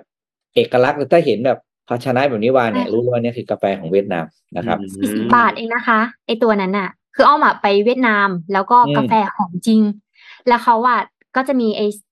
สแตนเลสหรืออะไรสักอย่างอะแล้วเขาก็ลองแล้วก็เอากาแฟใส่กระไปใส่น้ำแล้วก็ให้มันหยดออกมาแล้วรออย่างนั้นนะคะกาแฟดิบอ่าซึ่งตอนนั้นกาแฟดิบในเมืองไทยยังไม่ค่อยมีค่ะ เพราะว่ามันรอนานอืมแต่แต่ว่าทุกโรงแรมของเวียดนามอะค่ะ ถ้าจะกินกาแฟตอนเช้าจะไม่ค่อยมีเครื่องกด อันนี้หกเจ็ดปีที่แล้วนะเขาก็จะเป็นกาแฟดิบ แล้วมันก็แบบเป็นวัฒนธรรมที่น่าสนใจนะเอออมเวลาไปเวียดนามกลับมาจะต้องซื้อไอ้ที่ดิบกาแฟอันเนี้ยอืมพร้อมกับอืมกาแฟกลับมา เอกลักษณ์มากๆ เอ๊ะมันได้เหมือนใช่เน็ตแล้วฟลุกป่ะครับหอมเหรอ ยังยังได้อยู่ ไม่ไม่เออของของในในเทปบุ๊กมันหมุนหมุนอยู่อ๋อโอเคอืมแต่ว่าถ้าแบบแต่บางคนก็จะซื้อแบบเม็ดมา แล้วก็ซื้อที่ปั่นอย่างเงี้ย มาด้วยเออะอเออเออแล้วมันถูกนะ ตอนนั้นน่ะไม่แพงเลยร้อยกว่าบาทเองค่ะของเวียดนามซื้อเป็นเนี่ยของฝากที่จริงคือของดีและราคาถูกครบแบบใช่นิยามไปใช่ของดีราคาถูกของเวียดนามเนี่ย อืม อืมเอ๊ะเหมือนตอนนี้ในเฟซบุ๊กเหมือนจะหมุนหมุนอยู่นะครับ อ๋อเหรอขคอรังบ ของอืมตอนนี้อ้อมดู YouTube ยังได้อยู่ค่ะ ได้ใช่ไหมครับ แต่ YouTube Facebook โอเคอยู่ อะงั้นเราก็เล่าไปเรื่อยๆ YouTube แล้วกัน ถ้าถ้า YouTube ไปต่อบอกไปว่าต่อก่อนไปต่อก่อน YouTube บอกว่าตอนนี้ไฮไฟเนี่ยเป็นแอป dating ไปแล้วค่ะ เป็นหาคู่ ถ้าเราเข้าไปตอนนี้เขาก็จะแบบมาหาคู่เยอะ อ๋อเหรอ แล้วเขาก็บอกว่าไฮไฟเมื่อก่อนอะ อันนี้อีกอันหนึ่งที่น่าสนใจเลยคือ เราจะสามารถรู้ได้ว่าใครมาส่องไฮไฟเราได้บ้าง อืมอืมอืมอืม เราก็เลยต้องดีสร้าง account ปลอมไปเรื่อยๆไม่หนี add กลุ่มไปเรื่ก็อยไปส่องของคนอื่น ๆ ครับ อืม อะ เล่าไปครับ แม้ว่า Facebook เหมือนจะมีปัญหา เราก็เล่าต่อไปเพราะ YouTube ยังโอเคอยู่ยูทูบโอเคอยู่อ่า Facebook เดี๋ยวอ้อมมาอีกข่าวหนึ่งแล้วกันค่ะ เป็นฝั่งของเทคโนโลยี จะเพิ่มสองเทคโนโลยีหลัก ในนี้น่าจะพาเราพาไประลึกอดีตอีกแล้ว ในนี้น่าจะมีคนเล่น Sims ใช่ไหมมีอ่านนท์เคยเล่น แฟนนเป็นนท์ชอบเล่นมาก มีทุกวันนี้มันก็ยังมีอยู่นะ อ่ามีนะคะมีตอนนี้มันเป็นภาคอะไรนะพี่อ้อมน่าจะเป็นสี่ The Sims สี่เปิดให้เล่นฟรีแล้วด้วยนะครับ ตอนเนี้ยเปิดให้เล่นฟรีแล้วไม่เสียตังค์แล้วแต่ว่าถ้าต้องซื้อ DLC ซื้ออะไรเพิ่มนี่ยังเสียตังค์อยู่ เออเออแล้วเราไม่ได้กลับไปซิมนานแล้วตั้งแต่เราออกจากมหาลัยสี่ซิมสี่ตอนนี้ แต่ยังอยู่คือต้องบอกก่อนว่า ผู้ให้กำเนิดเกมซิมอะค่ะ เขาอะลาออกบริษัท Maxis คือบริษัททำซิมเนาะตั้งแต่ปี 2009 ลาออกไปแล้วนะ ซึ่งคนนี้เนี่ยชื่อว่า Will Wright เอ่อ Will Wright นะคะ Will Wright บิดาผู้ให้กำเนิดเกมซิมและ The Sims นะ SimCity แล้วก็ The Sims นะคะ พอเขาลาออกไปเนี่ยล่าสุดค่ะ เขาประกาศทำเกมใหม่ชื่อว่า Walks Words ค่ะ เป็นเกมบนระบบบล็อกเชนนะคะ ซึ่งหลังจากที่ไว้เนี่ยได้ลาออกจาก Maxis นะคะเขาก็หายไปพักใหญ่นะคะ แล้วก็กลับมาในปี 2018 ก็คือลาออกไป 9 ปี หายไป 9 ปีแล้วกลับมาอีกรอบหนึ่งนะคะ ในปี 2018 นะคะ แล้วก็เปิดตัวสตูดิโอสตูดิโอนะคะ ชื่อว่า g o l i u m Studio นะคะ ร่วมกับเพื่อนของเขาชื่อว่า Lauren Elliott นะคะอดีตเพื่อนร่วมงานแล้วก็ผู้สร้างเกม Where in the World is Carmen Sandiego ใครเคยเล่นเกมนี้บ้าง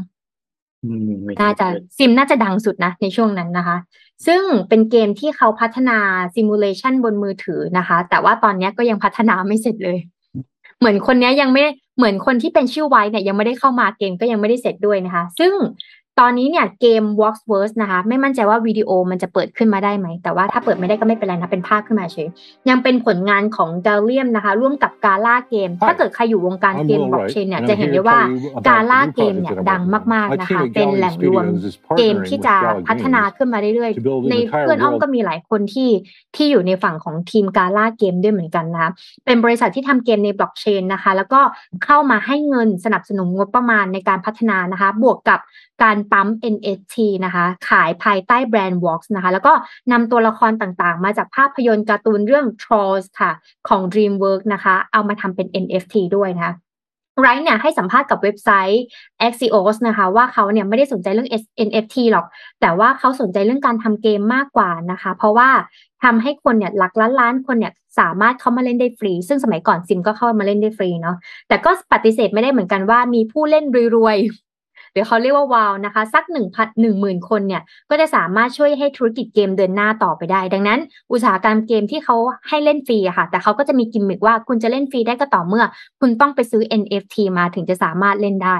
หรืออย่าง Roblox เนี้ยค่ะ คุณเล่นได้ฟรีนะ แต่ว่าถ้าเกิดคุณอยากจะสร้างเสื้อผ้าหน้าผม คุณต้องไปซื้อไอเทมหรือเติมเกมเพื่อทำให้อัตลักษณ์ของคุณนะมีความน่าสนใจมากขึ้นนะคะ แนวคิดของ Walkworks นะคะ คล้ายกับแนวเกมบล็อกเชนอื่น ๆ คือการเป็นเจ้าของที่ดิน สามารถสร้างสิ่งปลูกสร้าง ขุดทรัพยากรนะคะ แล้วไรก็มองว่าผู้เล่นเกมนี้เนี่ยจะมี 3 ระดับ นั่นก็คือคนรวยจำนวนน้อยเป็นเจ้าของที่ดินนะคะเพราะปกติแล้วเวลาเราจะเล่นเกมถ้าเราอยากซื้อที่ดินในการสร้างบ้านของเราต้องจ่ายเงินแพงใช่ไหมคะคนที่มีเงินในการซื้อที่ดินเนี่ยแสดงว่าต้องเป็นคนรวย เขาบอกว่าไม่รอบนี้นะ คนที่จะเป็นคนรวยเนี่ยจำนวนน้อยเนี่ย คนรวยจำนวนน้อยเนี่ยจะเป็นเจ้าของที่ดินจ่ายเงินซื้อที่ดินด้วยคริปโตด้วยค่ะ คนกลุ่มตรงกลางที่เป็นเจ้าของที่ดินจ้างให้มาสร้างสิ่งปลูกสร้าง ซื้อก็คือซื้อนะคะ ต้องไปจ้างคนอื่นนะคะ สิ่งของในเกมและขายเพื่อทำงานผู้เล่นฟรีจำนวนมากจะเข้ามาสร้างสังคมในเกมให้นะคะ Walkworks เนี่ยยังมีระบบจากเกมก่อนๆของ Riot นะคะ อย่างที่สร้างชื่อเสียงและสร้างความน่าเชื่อถือนะคะ รวมถึงเขามีประสบการณ์ทางด้านการทำเกมซิมมาก่อนเนาะ สิ่งที่เขาคิดว่าช่วงหลายปีที่ผ่านมาที่เขาหายไปอะค่ะ น่าจะมีคนสนใจและจีบให้เขามาทำกลับมาทำเกมอีกรอบหนึ่งเพราะว่าตอนนี้ตลาดเกมหรือว่าตลาด NFT อะค่ะ ช่วงนี้มันเป็นขาลงใช่ไหมคะงั้นการที่เขาจะสร้างเกมขึ้นมา เขาต้องหานักศิลปิน คนที่เชี่ยวชาญเรื่องนั้น เพื่อตอนเปิดเกมอะมีความน่าเชื่อถือดังนั้นเนี่ยการที่ไรท์เข้ามาจอยแล้วก็เปิดบริษัทที่ เปิดเกมที่ชื่อว่า Walk s w o r d เนี่ยก็อาจจะเป็นอีกหนึ่งแนวทางสำหรับคนที่เคยทำเกมเก่งๆ เมื่อหลายปีที่แล้วจะกลับมาสู่โลกเกมอีกครั้งหนึ่งในระบบบล็อกเชนนั่นเองค่ะ ครับนี่แหละสมัยก่อนมันจะมีเกมอะไรนอกจากอันนี้มั้งอะเคาน์เตอร์เหรอเคาน์เตอร์ไม่น่าไม่น่ามาอยู่ในนี้มั้งน่ากลัวไม่น่าไม่น่าภาพมันก็มีความแบบ คล้ายๆอะไรนะ Minecraft เหรออ่า Minecraft กับ เป็นตัวบล็อกบล็อกเหลี่ยมๆ แล้วก็จะคล้ายๆกับ Roblox Roblox ก็เป็นอ่าบล็อก Ro- บล็อก Roblox เหลี่ยมๆเหมือนกันนะอืคะมอืมอืมอืมนะนะเกมไอ้พวกอย่างเงี้ยได้รับความนิยมเยอะนะ Roblox กับ Minecraft เนี่ยฮิตมากเลยนะสมัยก่อน มันฟรีไงมันเข้าไปฟรีแต่ว่าถ้าอืมเราอยากจะเล่นแบบคือ strategy เกมเหล่านี้คือเขาจะให้คนที่เข้ามาค่ะ สร้างคอมมูเอง ใช่สร้างสร้างแบบแมปเองขึ้นมาเอง อืมเขาก็เลยรู้สึกว่าคนอยากมาสร้างของตัวเองไงคะครับ มาแล้วพอสร้างเสร็จปุ๊บก็บอกอะนอนกับพี่ปิ๊กมาเล่นแบบนี้สิสมัครหรือยังมาเล่นมาเล่นมาเล่นมาเจอกันในนี้นะเออหกโมงเย็นถึงสามทุ่มเรามาเล่นกันในนี้นะเพราะเราสร้างเองอะไรเงี้ยใช่ใช่ใช่ใช่เป็นคอมมูนิตี้จริงนะคือมันเออมันเหมือนแบบน่าจะพี่อ้อมมั้งตอนนั้นที่พูดบอกว่าเด็กสมัยเนี้ยเขาเขาไม่คุยกันทางไลน์นะเขาไปคุยกันในแบบ Roblox อะไรอย่างงี้นะอ่าใช่เข้าไปเจอใช่กันในนั้นแชทอะไรอย่างเงี้ยเออเออเออแชทเออนี่นานแชทนี่นานเจ๋งเจ๋งเจ๋งครับ เรื่องนี้ลองพามาดูเรื่องถัดมาครับ ที่รัสเซียยูเครนนิดนึงครับ แต่ว่าอันนี้มีอีกปาร์ตี้หนึ่งที่เกี่ยวข้องคือเรื่องของอิหร่านครับ คือต้องบอกว่าในช่วงที่ผ่านมาเนี่ยนะครับเอ่อหลายปีละรัสเซียเนี่ยมีมีการถูกตั้งคำถามนะครับ ว่าเอ้มีการจัดส่งตัวระบบป้องกันภัยทางอากาศให้อิหร่านหรือเปล่านะครับ ตอนนี้เนี่ยทิศทางกลับกันครับ รัสเซียเนี่ยใช้โดรนของอิหร่านโจมตียูเครน โจมตีอะไรต่างๆนะครับ โดยเฉพาะอย่างยิ่งเนี่ยช่วงในช่วงที่ผ่านมาเนี่ยนะครับ มีการโจมตีเอ่อตัวระบบไฟฟ้าทั้งการจัดส่งทั้งการผลิตนะครับ แล้วก็เรื่องของตัวน้ำด้วยโจมตี infrastructure ต่างๆนะครับ ซึ่งแน่นอนว่าฝั่งของอิหร่านเองก็ปฏิเสธนะครับ ว่าเนี่ยไม่ไม่ไม่ไม่ได้เป็นฝีมือของเขานะครับ แต่ตอนนี้เนี่ยต้องบอกว่าสถานการณ์ของยูเครนเนี่ยน่าเป็นห่วงมาก เพราะว่าที่ยูเครนเนี่ยนะครับ มีตอนนี้เจอเจอ เจอรอบด้านพอสมควร ทั้งจากรัสเซียเองมีการเข้ายึดพื้นที่ต่างๆ ฝั่งของอิหร่านเองมีการส่งตัวโดรนที่เป็นโดรนคามิคาเซโดรนเนี่ยนะครับให้กับทางรัสเซียด้วยเนี่ยนะครับ แม้ว่าจะมีการออกมาปฏิเสธมีอะไรก็ตามต่างๆ แต่เขายังเห็นว่ามีเจ้าหน้าที่ระดับสูงเนี่ยมีการเดินทางไปที่รัสเซียเดินทางมาที่อิหร่านกลับไปกลับมากัน เพื่อที่จะมีการเจรจาติดต่อกัน รวมถึงมีคนสังเกตว่ามีเที่ยวบินขนส่งของจากอิหร่าน ไปรัสเซียด้วย บางคนก็บอกว่าเป็นการส่งครูฝึกไป เพื่อที่จะส่งครูฝึก ไปเพื่อที่จะเหมือนสอนการใช้อาวุธให้กับทหารของรัสเซียเนี่ยนะครับ ก็เลยการเป็นความตึงเครียดที่เกิดขึ้นในช่วงเวลาตอนนี้นะครับ เพราะว่าดูเหมือนว่าความสัมพันธ์ของรัสเซียและอิหร่านในช่วงนี้เนี่ยจะใกล้ชิดกันมากขึ้นเรื่อย นะครับซึ่งแน่นอนว่าพอมีความใกล้ชิดกันเกิดขึ้นเรื่องนี้มันไม่ใช่แค่ส่งผลกับสงครามของรัสเซียยูเครนเท่านั้น แต่มันส่งผลกับข้อตกลงเรื่องของอาวุธนิวเคลียร์ระหว่างนานาชาติกับอิหร่านเองด้วยเหมือนกันนะครับ ตอนนี้เนี่ยต้องบอกว่ารัสเซียเองก็ต้องการเพื่อนนะครับก็ต้องการพันธมิตรเหมือนกันในช่วงที่ตัวเองเนี่ยถูกคว่ำบาตรจากทั้งฝั่งของสหรัฐเอง จากชาติตะวันตกจากยุโรปเองเนี่ยนะครับเพราะว่าก็กำลังเจอกับปัญหาหลาย ๆ เรื่องรุมเร้าเข้ามาเหมือนกัน นะครับ ทีนี้สิ่งที่เกิดขึ้นเนี่ยนะครับ หลาย ๆ ฝ่ายก็เข้าข้างทางด้านของยูเครนใช่ไหมครับไม่ว่าจะเป็นทางฝั่งของยุโรปเป็นสหรัฐอาณาจักรเองเนี่ยนะครับ มีการส่งอาวุธต่าง ๆ เนี่ยนะครับ เพื่อที่จะให้ช่วยเหลือทางด้านของยูเครนนะครับ นี่ก็เป็นปัจจัยอันหนึ่งที่ที่น่าสนใจ อีกอันหนึ่งที่เราติดตามกันเหมือนกัน คือที่อิหร่านเหมือนกันเนี่ยนะครับ ก็คือประเด็นเกี่ยวกับฟุตบอลโลกครับ น่าสนใจมากประเด็นอันนี้ คือ ในช่วงที่ผ่านมาเนี่ยเราเห็นเรื่องของการประท้วงอะไรต่างๆ ที่เกิดขึ้นนะครับ และก็เลยมีการประท้วงยาวต่อไปถึงขนาดว่า มีการขอให้แบนทีมชาติอิหร่าน จากการเข้าร่วมการแข่งขันฟุตบอลโลกรอบสุดท้ายที่กาตาร์ซึ่งไม่ถึงเดือนแล้วนะครับ วันที่ 21 พฤศจิกายนนี้ก็จะเริ่มต้นเตะกันแล้วนะครับสำหรับฟุตบอลโลกที่นั่น โดยข้อหาเนี่ยนะครับก็คือไม่ว่าจะเป็นการ สนับสนุนอาวุธยุทโธปกรณ์ให้กับรัสเซียนะครับ ตลอดไปจนถึงการทำลายสารรูปโภคพื้นฐานต่างๆ สร้างความลำบากให้กับชาวยูเครนนะครับ และอีกอันนึงเนี่ยนะครับก็คือเป็นเรื่องที่เขาประท้วงกันในประเทศที่เกิดขึ้น ก็เลยมีการสุดท้ายแล้วเนี่ยคนก็มีการยื่นเรื่อง ขอให้มีการแบนทางด้านของอันเนี้ยออกไป อีกข้อกล่าวหาอันนึงก็คือเรื่องของการละเมิดสิทธิสตรีนะครับ ที่เป็นประเด็นที่ร้อนแรงก่อนหน้านี้นะครับ ที่มีการเสียชีวิตของคุณมาซาอามินีนะครับ ที่เป็นผู้หญิงอายุ 22 ปีที่ถูกเจ้าหน้าที่ตำรวจเนี่ยจับกลุ่มในข้อหาสวมใส่ฮิญาบไม่ถูกต้องตามกฎหมายนะครับ แล้วก็นำไปสู่การเสียชีวิตของเธอในเวลาต่อมา ซึ่งก็เป็นเหมือนแบบการจุดชนวนที่รุนแรงมาก ๆทำให้ประชากรอิหร่านเนี่ยลุกฮือขึ้นมานะครับ แล้วก็มีการ เรียกร้อง ซึ่งกลุ่มเรียกร้องเนี่ยก็ส่งหนังสือไปที่ฟีฟ่านะครับ เพื่อให้แบนการแข่งเข้าแข่งขันฟุตบอลโลกในครั้งนี้นะครับ ซึ่งจริงๆต้องบอกว่าก่อนหน้านี้เนี่ยมันเคยมีกฎนะครับ ผู้หญิงเนี่ยไม่สามารถที่จะเข้าสนามกีฬาได้นะครับ ก่อนปี 2018 แต่เขามีการแก้ไขกฎในปีนั้นแล้วนะครับ ก็ตอนนี้เนี่ยยังไม่มีสัญญาณใด ๆนะครับ ที่ออกมาจากทางทางด้านของฟีฟ่า นะครับว่าจะมีการยกเลิกการเข้าแข่งขันของทางด้านอิหร่านไหมนะครับ อันนี้รอติดตามกันอีกทีหนึ่งแต่ก็เป็นสถานการณ์ที่เกิดขึ้นในช่วงเวลาที่เหลือไม่ถึงหนึ่งเดือนละก็จะถึงฟุตบอลโลกนะนะครับ เพราะฉะนั้นเนี่ยที่เล่าให้ฟังเนี่ยอยากให้ทุกท่านเห็นภาพว่ามันเกิดขึ้นในหลายจุดมาก ไม่ใช่แค่สงครามรัสเซีย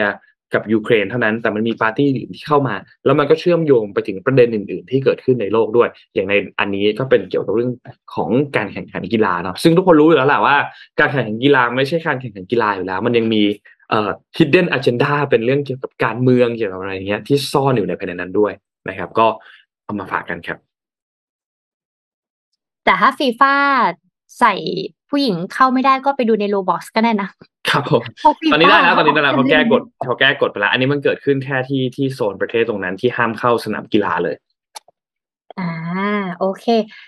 ไหนๆก็ก่อนที่เราจะปิดท้ายกันอยากจะมาประชาสัมพันธ์เมื่อกี้ที่อ้อมวิ่งไปเนี่ยอ้อมจะมาโปรโมทอันนี้ค่ะ อ่าโนโนไม่หยิบมาโนไม่หยิบมาโนไม่หยิบมาหาก่อนหาก่อนนะหาก่อนนะ วันนี้นะคะมีข่าวดีมาฝากนะคะสำหรับแฟนๆรายการนะคะ Mission Daily Report นะคะ ไม่ว่าจะเป็น Facebook หรือใน YouTube นะคะ กับนี่เลยค่ะเปิดพรีออเดอร์นะคะ หนังสือวิชาธุรกิจที่ชีวิตจริงเป็นคนสอนนะคะ ตอนนี้เนี่ยก็มาสู่เล่มที่สามแล้ว นี่เล่มแรก นี่สีฟ้า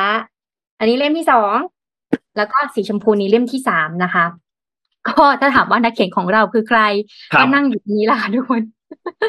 พี่ปิ๊กนะคะ อย่างที่เราทราบนี่นะคะนักเขียนนะคะนี่นักเขียนเรากำลังอยู่กับนักเขียนนะคะ อย่างที่เราทราบกันดีค่ะว่าหนังสือเล่มนี้เนี่ยจะรวบรวมประสบการณ์ทำงานจริงนะคะ ที่ผ่านมาในการทำงานหลายวงการค่ะ หลายบทบาทหลายตำแหน่งงานนะคะ ของพี่ปิ๊กเนี่ยรวมถึงถ่ายทอดออกมาเป็นหนังสือเล่มนี้นะคะ แล้วก็วันนี้เนี่ยพิเศษสุดๆสำหรับเอ่อแฟนๆ MDR ของเรานะคะ นอกจากจะส่งฟรีแล้วยังมีส่วนลดพิเศษกว่าใครเพียงใส่โลโก้ใส่โค้ดนะคะ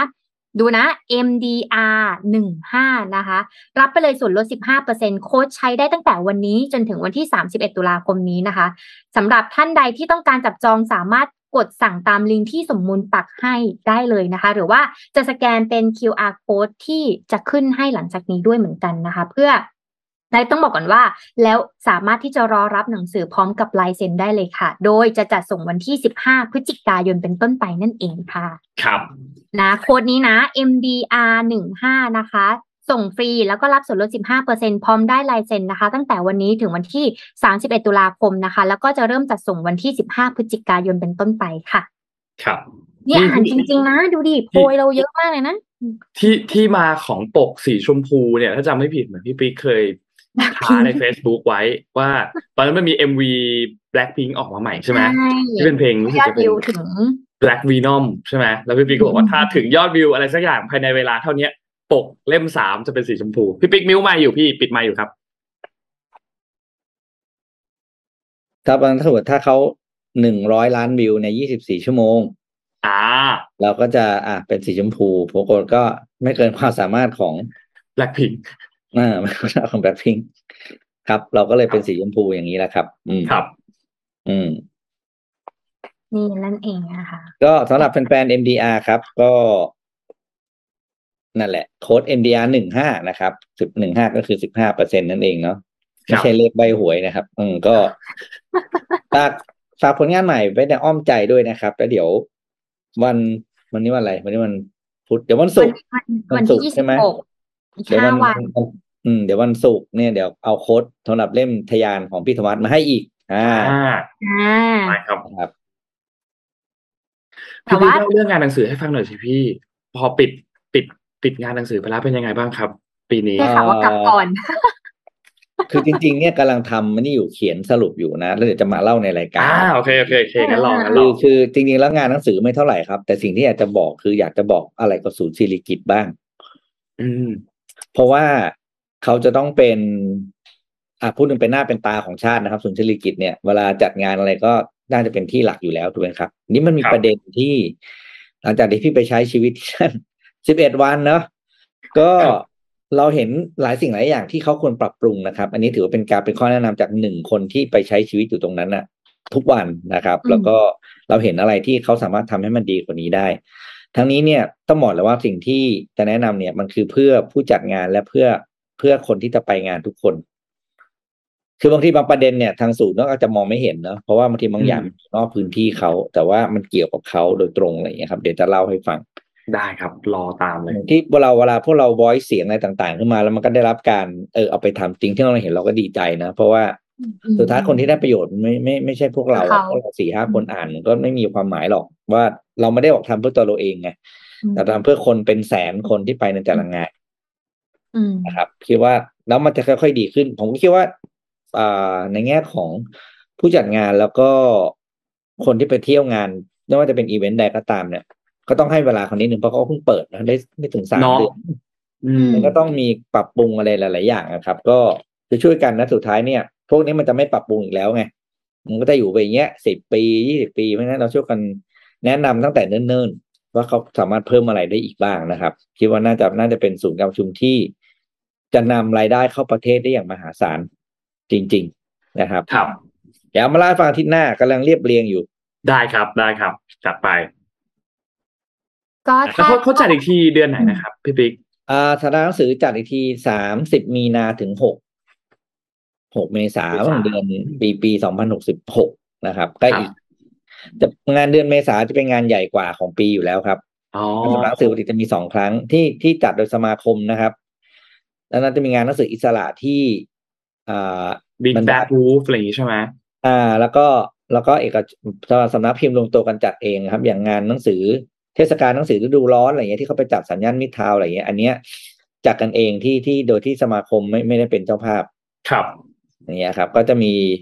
รายการหนังสือแล้วก็จะต่างกันไปนะครับ จุดสังเกตที่ที่ที่ที่บอกได้ก็คือถ้างานที่จัดโดยสมาคมเนี่ยอ่าสำนักพิมพ์ที่เป็นสำนักพิมพ์หนังสือแนวฟิกชันจะมากันเยอะครบเลยล่ะอืมอืมแต่พอเป็นงานแนวอิสระเนี่ย ก็จะไม่ค่อยเห็นจะเป็นหนังสือแค่หนังสือ how to เป็นส่วนมาก อันนี้คือความต่างอืมในงานอืมสัปดาห์หนังสือเนี่ย ถึงเป็นงานใหญ่มากเพราะมีแนวกลุ่มการ์ตูนกับ fiction ไง เยอะกว่าและกลุ่มนี้เป็นตลาดใหญ่ที่ไม่ไม่เคยตกอยู่แล้ว ไม่ว่าจะเศรษฐกิจจะดีจะร้ายยังไงเนี่ยกลุ่มเนี้ยก็ยังยืนหยัดได้ยาวเสมอนะคครัรับบสามสิบสามสิบมีนาครับสามสิบสามสิบมีนา30โอมีเคนาถึงเก้าเมษาอืมก่อนสงกรารเอ้ยหกหกหยอดอืมกระปุกรอเลย แล้วก็ทยอยเคลียร์กองดองไปก่อนนะจ๊ะเดี๋ยวปีหน้าจะได้ซื้อได้อีกนะอ้อมก็ดองหนังสือเล่มตัวเองมา สองปีสามปีอืมนะนี่รอบนี้เล่มแรกงานงานหนังสือนนท์ก็ได้ได้หนังสือมาไม่เยอะมากได้ไม่แบบเยอะปีนี้พี่ก็ได้ไม่เยอะ หลักๆได้มาสองเล่มเองได้มาสองเล่มเองที่แบบที่แบบซื้อมาซื้อมาตั้งใจเดินเดินดูนนท์เดินดูรอบเลยนะ เดินทุกล็อกเลยเดินทุกล็อกวนวนวนทุกล็อกเลยตอนแรกตั้งใจว่าจะใช้เวลาชั่วโมงเดียวเสียไปสองชั่วโมงครึ่งนะครับอืมเดินวนทุกล็อกเลย แล้วก็ได้ได้หนังสือการ์ตูนมาเยอะเหมือนกันอ๋อที่ได้คือได้การ์ตูนมา ได้นี่ได้มีเนี่ย มหาเวทย์จูจุตสึไคเซนแล้วก็คือดูดูดูแอนิเมชันแล้วชอบ ก็เลยซื้อหนังซื้อมังงะมาอ่านต่อ แล้วก็ได้ Spy อืม Family ที่กำลังฮิตๆช่วงนี้ ไม่เคยอ่านเลย ไม่เคยดูด้วย แต่ว่าแฟนดูแล้วบอกว่าสนุก แต่เราไม่ชอบดูไงคือนนเออนนไม่รู้คนอื่นเป็นไหมแต่นนดูอนิเมะแล้วนนหงุดหงิดอะรู้สึกมันช้า พอดูหนังสือการ์ตูนปุ๊บเราเห็นแล้วแบบ อ่านจบแล้วเราพลิกเลยอะปุ๊บปุ๊บปุ๊บปุ๊บปุ๊บเป็นไปเลยอะอ๋อเออมันแบบอีกอารมณ์หนึ่งอีกอารมณ์หนึ่ง เราถ้าเราดูการ์ตูนเราจะชอบดูโคนันกับดาบพิฆาตอสูรอ่า Demon Slayerใช่เราชอบนนอ่านจบแล้วนนอ่านการ์ตูนจบแล้ว เพราะก็หนังสือการ์ตูนมันจบแล้ว แต่ว่าอนิเมะมันยังไม่จบใช่ไหมครับ ไอที่บาบานปลายที่สุดในงานหนังสือล่าสุดของอ้อมคือพวก gadget ไม่ใช่ gadget พวกของเล่นอะพวกเลโก้อะพวกอะไรอย่างเงี้ยพวกมินเนี่ยนอะครับที่เราต้องมาต่อต่อต่ออ่าทำเป็นอ่าหนังสือใหญ่อันนั้นน้ำซื้อเยอะมาก แล้วมันสะดวกมากเลยพี่พี่พี่ปิ๊กบอกอะค่ะว่า ส่งไปรษณีย์อะอืมเออแบบเขาแพ็คให้อย่างดีปุ๊บปุ๊บปุ๊บมีเจ้าหน้าใช่ที่มีบูธไปรษณีย์รอเลยอะคือมีเจ้าหน้าคือที่รู้ว่าเนี่ย work ร้อยมากกว่าคน work มาก คือคือหนังสือเสร็จก็ไปเลยส่ง เดินเข้าไปเนี่ยแทบจะโดนรุมทึ้งอะเจ้าหน้าที่เขาชาร์จเราเร็วมากเลยนะใช่เลยแบบ ถือจากมือเราแบบมาครับเดี๋ยวผมอืมจัดการให้ปุ๊บปุ๊บปุ๊บห่อห่อปุ๊บปุ๊บมีการแบบดูด้วยนะว่าของเล่นของเราประกอบหรือยังอะไรอย่างเงี้ย แล้วสำหรับใครที่ขี้เกียจเดินก็จะมี Grab ในการเดินซื้อให้เหรออืมอืมรับจริงหิ้วเหรอรับหิ้วส่งใช่รับยื่นรายหิ้วชื่อเลยแล้วก็หิ้วให้คือยังไงแบบกดสั่งให้คนไปซื้อให้อย่างเงี้ยเหรอ มีมีเขามีบูธโอ้เขามีบูธว้าวค่ะเจ๋งเขาก็มีโค้ดส่วนลดอะไรสักอย่างเนี่ยแหละค่ะ ว่าให้เราก็จะเห็นพี่ Grab เนี่ยใส่เสื้อสีเขียวๆเนี่ยไปยุทธทำบูธหนังสือตามบูธหนังสือต่างๆ เอานันนี้ เออเนาะเออดีนะน่าสนใจน่าสนใจอืมอ๋อกับอีกอันหนึ่งที่อยากพูดถึงคือเรื่อง เอ่อ ให้มีพักการเมืองเข้าไปจัดบูธได้ ก่อนหน้านี้ที่จัดรู้สึกว่าที่บางซื่อเนี่ย จริง ๆ ตอนนั้นน่ะ ก็จะมีพักการเมืองเข้าไปจัดบูธเหมือนกัน แต่ว่าเหมือนที่บางซื่อเจ้าของอะไม่ให้ แต่อันเนี้ยพอเป็นเอกชนเนี่ยเขาก็ให้เอ่อพรรคการเมืองเข้าไปจัดบูธตรงนั้นเป็นได้สมาคซึ่งมปีปีนี้รู้สึกว่าจะมีพักก้าวไกลกับพักเพื่อไทยที่เข้าไปอ่าจัดบูธตรงนั้น แต่ว่าจริงๆแล้วนนท์นนท์คิดว่าควรจะมีทุกพักเลยนะพักเพื่อพักใช่ภูมิครับใจไทยพักประชาธิปัตย์พักพลังประชารัฐอะควรจะไปจัดบูธงานหนังสือ เพราะว่ามันก็คือการเอาการเมืองเข้ามาใกล้ชิดกับประชาชนมากขึ้น ไม่ว่าจะเป็นการแบบต้องเสนอนโยบาย หรือว่าคุณอยากเห็นอะไรที่ดี อยากเห็นอะไรที่มันพัฒนามากขึ้น หรือคุณเห็นอะไรที่ไม่ดีแล้วควรจะต้องแก้ไขนะว่า อันเนี้ยเป็นการแบบทำให้ เอ่อสถาบันการเมืองกับประชาชนน่ะ เข้ามาใกล้ชิดกันมากขึ้นเออเขาเหมือนมาในงานนามสมาคมแล้วเขามีหนังสือด้วยค่ะ ใช่ใช่ใช่มีหนังสือมีด้วยของมีหนังสือด้วยอะไรเงี้ยคือแล้วก็อย่างอย่างเข้ามาที่มีแอนเกรดได้ครับที่พี่เพิ่ปิ๊กงได้ยินว่านนท์บอกว่า เพิ่งรู้เพิ่งรู้นะบอกเพิ่งรู้ที่นนท์บอกว่าไปที่บางซื่อแล้วเขาไม่ให้เจ้าของที่เขาไม่ให้ ใช่ครับ ตอนนั้นตอนนั้นพรไม่รคการเมืองให้คเข้ารับมาเฮ้ย อันเนี้ยจะบอกเลยว่า ต้องถามต้องตั้งคำถามกลับไปเขาว่าทำไมถึงไม่ให้อืมนั่นไม่น่ะสิรู้เหมือนกันเขาไม่ให้พักการเมืองหมดเลยนะคืตอนนั้นน่ะเราจะบอกเลยนะว่าอันนี้เราบะเราฝากบอกคือเป็นเพราะพวกคุณเป็น เพราะว่าบางซื่อเป็นของรัฐอยู่แล้วถูกไหมครับ จะบอกว่ารัฐบาลไม่ให้ เพราะว่าเอ่อ เหตุผลเช่นยกตัวอย่างเช่นอะไม่อยากให้การเมืองมายุ่งกับเรื่องหนังสือเหรออันนี้ไม่ใช่เพราะการเมืองคือ เป็นสิ่งที่คุณยิ่งต้องให้ความรู้ถูกไหมอืมอืมเพราะว่าประชาชนจะได้เข้าใจแล้วก็เข้าใจเรื่องของเอ่ออะไรอะเขาเรียกเหตุการณ์บ้านเมืองหรืออะไรต่างๆสองจะบอกว่าไม่ให้เพราะคุณไม่พร้อม แล้วคุณก็เลยกักที่คนอื่นเหรอเอ้ยอันนี้ยิ่งน่าเกลียด จะบอกว่าจะบอกว่าพักฝ่ายรัฐบาล ไม่มีนักการเมืองที่เขียนหนังสือได้แล้วก็เลยไม่ให้มาออกบูธก็เลยไม่ให้คนอื่นมาด้วยอันนี้ยิ่งน่าเกลียดเข้าไปใหญ่ แต่สิ่งที่พี่จะบอกเลยว่า สิ่งที่เขาพลาดนะครับ คืองานหนังสือเนี่ย อย่างครั้งล่าสุดเนี่ยเขาจะมีบอร์ดใช่ไหมในแต่ละพักอะก็จะมีบูธของมีบอร์ดใช่อ่ามีบูธมีบูธของคุณทักษิณโดยเฉพาะเลยเป็นบูธอืมอะไรนะเขาเรียกบูธไม่ใช่พักอะก็คือบูธทักษิณชินวัตรนะครับ มีบูธพักเก้าวไกล มีบูธของเพื่อไทย อ่า เพื่อไทยเขาจะปล่อยให้บูธเนี่ยให้ให้ให้ให้ผู้เข้างานไปเขียน บอกว่าอยากบอกอะไรอืมไปเสนออะไรอะไรเงี้ยเฮ้ยนี่แหละครับ คือเสียงของประชาชนที่แท้จริง อืมอืมอืมคุณยังอืมไม่มีที่ให้เขาเขียนเลย แล้วคุณจะบอกคุณฟังประชาชนได้ยังไง อืมอืมอืมเพราะฉะนั้นเนี่ย เอ่องานนี้ไม่มีไม่เป็นไรครับ แต่ว่างานหน้าคือปี2066เนี่ย งานหนังสือจะมีเดือนเมษาใช่ไหมซึ่งเป็นหนึ่งเดือนก่อนเลือกตั้งนะครัก่บอนเลือกตั้งด้วยใช่อ่าอันเนี้ยเราพูดด้วยความแบบข้อเท็จจริงนะเพราะคุณประกาศวันเลือกตั้งมาแล้วนะ เป็นโอกาสดีมากที่คุณจะได้คะแนนเสียงจากกลุ่มคนที่เขาอ่านหนังสือ ครับ เพราะฉะนั้นพักไหนที่ยังไม่เคยมาออก ก็มาออกอ้าวเราพูดด้วยความจริงถูกไหมเราจะเอาสนับสนุนให้คนมาอืมแสดงเอ่ออืมวิสัยทัศน์อะไรผ่านตัวหนังสืออยู่แล้วจริงมัน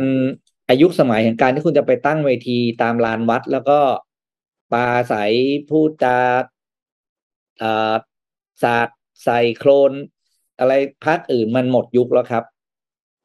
อืมยุคนี้หาเสียงต้องหาด้วยความรู้ และข้อเท็จจริง งานอืมสัปดาห์หนังสือเป็นเวทีหนึ่งที่คุณควรจะทำอืมเพราะฉะนั้นรอบหน้าเนี่ยคงไม่มีใครห้ามได้แหละเพราะอย่างที่มันบอกเป็นที่เอกชนใช่ไหมใช่เป็นที่เอกชนใช่จะทำอะไรก็ได้ดังนั้นเนี่ยถูกต้องพรรคที่ยังไม่เคยออกต้องออกครับ เห็นด้วยผู้ครับเล็กผู้ใหญ่ไม่สำคัญแต่คุณต้องมี มันก็จะส่งผลถึงอะไรครับ ถ้าคุณตั้งคุณตั้งคำถามใหม่ว่าเอ้ยทำไมพรรคเราไม่มีล่ะ ไม่ใช่ตั้งคำถามว่าทำไงถึงจะให้ไอ้พรรคนั้นมาออกไม่ได้ อืมคำถามพอคุณเปลี่ยนคำถามปุ๊บวิธีวิธีการทำงานคุณจะเปลี่ยนก็คือเปลี่ยนแล้วเราจะทำยังไงให้มีผู้สมัครที่มีความสามารถในการเขียนหนังสือได้ กระบวนการคัดเลือกคนเข้าพรรคคุณก็จะเปลี่ยน อืม จริง จะไม่ไปเอาไอ้นักเลงหัวไม้ในตำบลจะเป็นสอสอแล้วก็อะไรก็ไม่รู้อะไรอย่างเงี้ยใช่ป่ะอืมครับ อืมที่ที่ตั้งคำถามที่อืม เปลี่ยนคำถามปุ๊บวิธีการทำงานคุณจะเปลี่ยนเมื่อวานพี่เพิ่งอ่านหนังสือพี่ตุ้มหนังสืออ่าอะไรนะฟาสต์ฟู้ดธุรกิจอะพี่ตุ้มเขียนไว้ชอบมากเลย พี่ตุ้มบอกว่าคำถามจะเปลี่ยนทิศคำตอบคำถามจะบอกทิศคำตอบจะบอกทาง อืม ก็คือถ้าเราตั้งคำถามถูก เราจะรู้ว่าจะทำอะไรต่อไปอืมันจะพาเราไปในทิศทางที่ถูกต้อง แล้วคำตอบมันจะบอกเองว่า วิธีการที่ทำเพื่อให้ไปถึงเส้นชัยหรือเป้าหมายของ ของทิศนั้นเนี่ยคืออะไรบ้าง นี่ จบด้วยโค้ดของพี่ตุ้มนะฮะชอบชอบชอบชอบเราขอนั่นแหละนั่นแหละนัวาเฮ้ยเดี๋ยวพี่มีประชุมแปดครึ่งโทษที ได้ครับพี่ได้ครับพี่ได้ครับ คือเดี๋ยวถ้าใครฝากใครสนใจอยากข้อมูลฟังเรื่องนี้แบบละเอียดอีกทีหนึ่งนะ ไปฟังเดี๋ยวได้ได้ครับ เดี๋ยวพี่พี่รวบรวมโอเคที่เล่าให้ฟังอาจจะเป็นวันศุกร์ครับได้อาจจะเป็นวันศุกร์ก็ส่งโอเคท้ายส่งท้ายเดือนพอดี ครับ ก็โอเควันนี้มีขอบคุณค่ะ ทางด้าน SCB ครับอืมผู้สนับสนุนแสนใจดีของเรานะครับ ขอบคุณ SCB มากๆนะครับ และขอบคุณทางด้านดีน่าโทนิวนะครับน้ำเต้าหู้ออร์แกนิกหอมอร่อยดีกับสุขภาพให้คุณออร์แกนิกได้ทุกวันนะครับ และขอบคุณท่านผู้ฟังทุกๆท่านครับ ที่ติดตาม Mission Daily Report ครับ วันนี้เราสามคนลาไปก่อนครับ แล้วพบกันใหม่อีกครั้งหนึ่งในวันพรุ่งนี้วันพฤหัสครับ สวัสดีครับ สวัสดีครับสวัสดีค่ะ Mission Daily Report start your day with news you need to know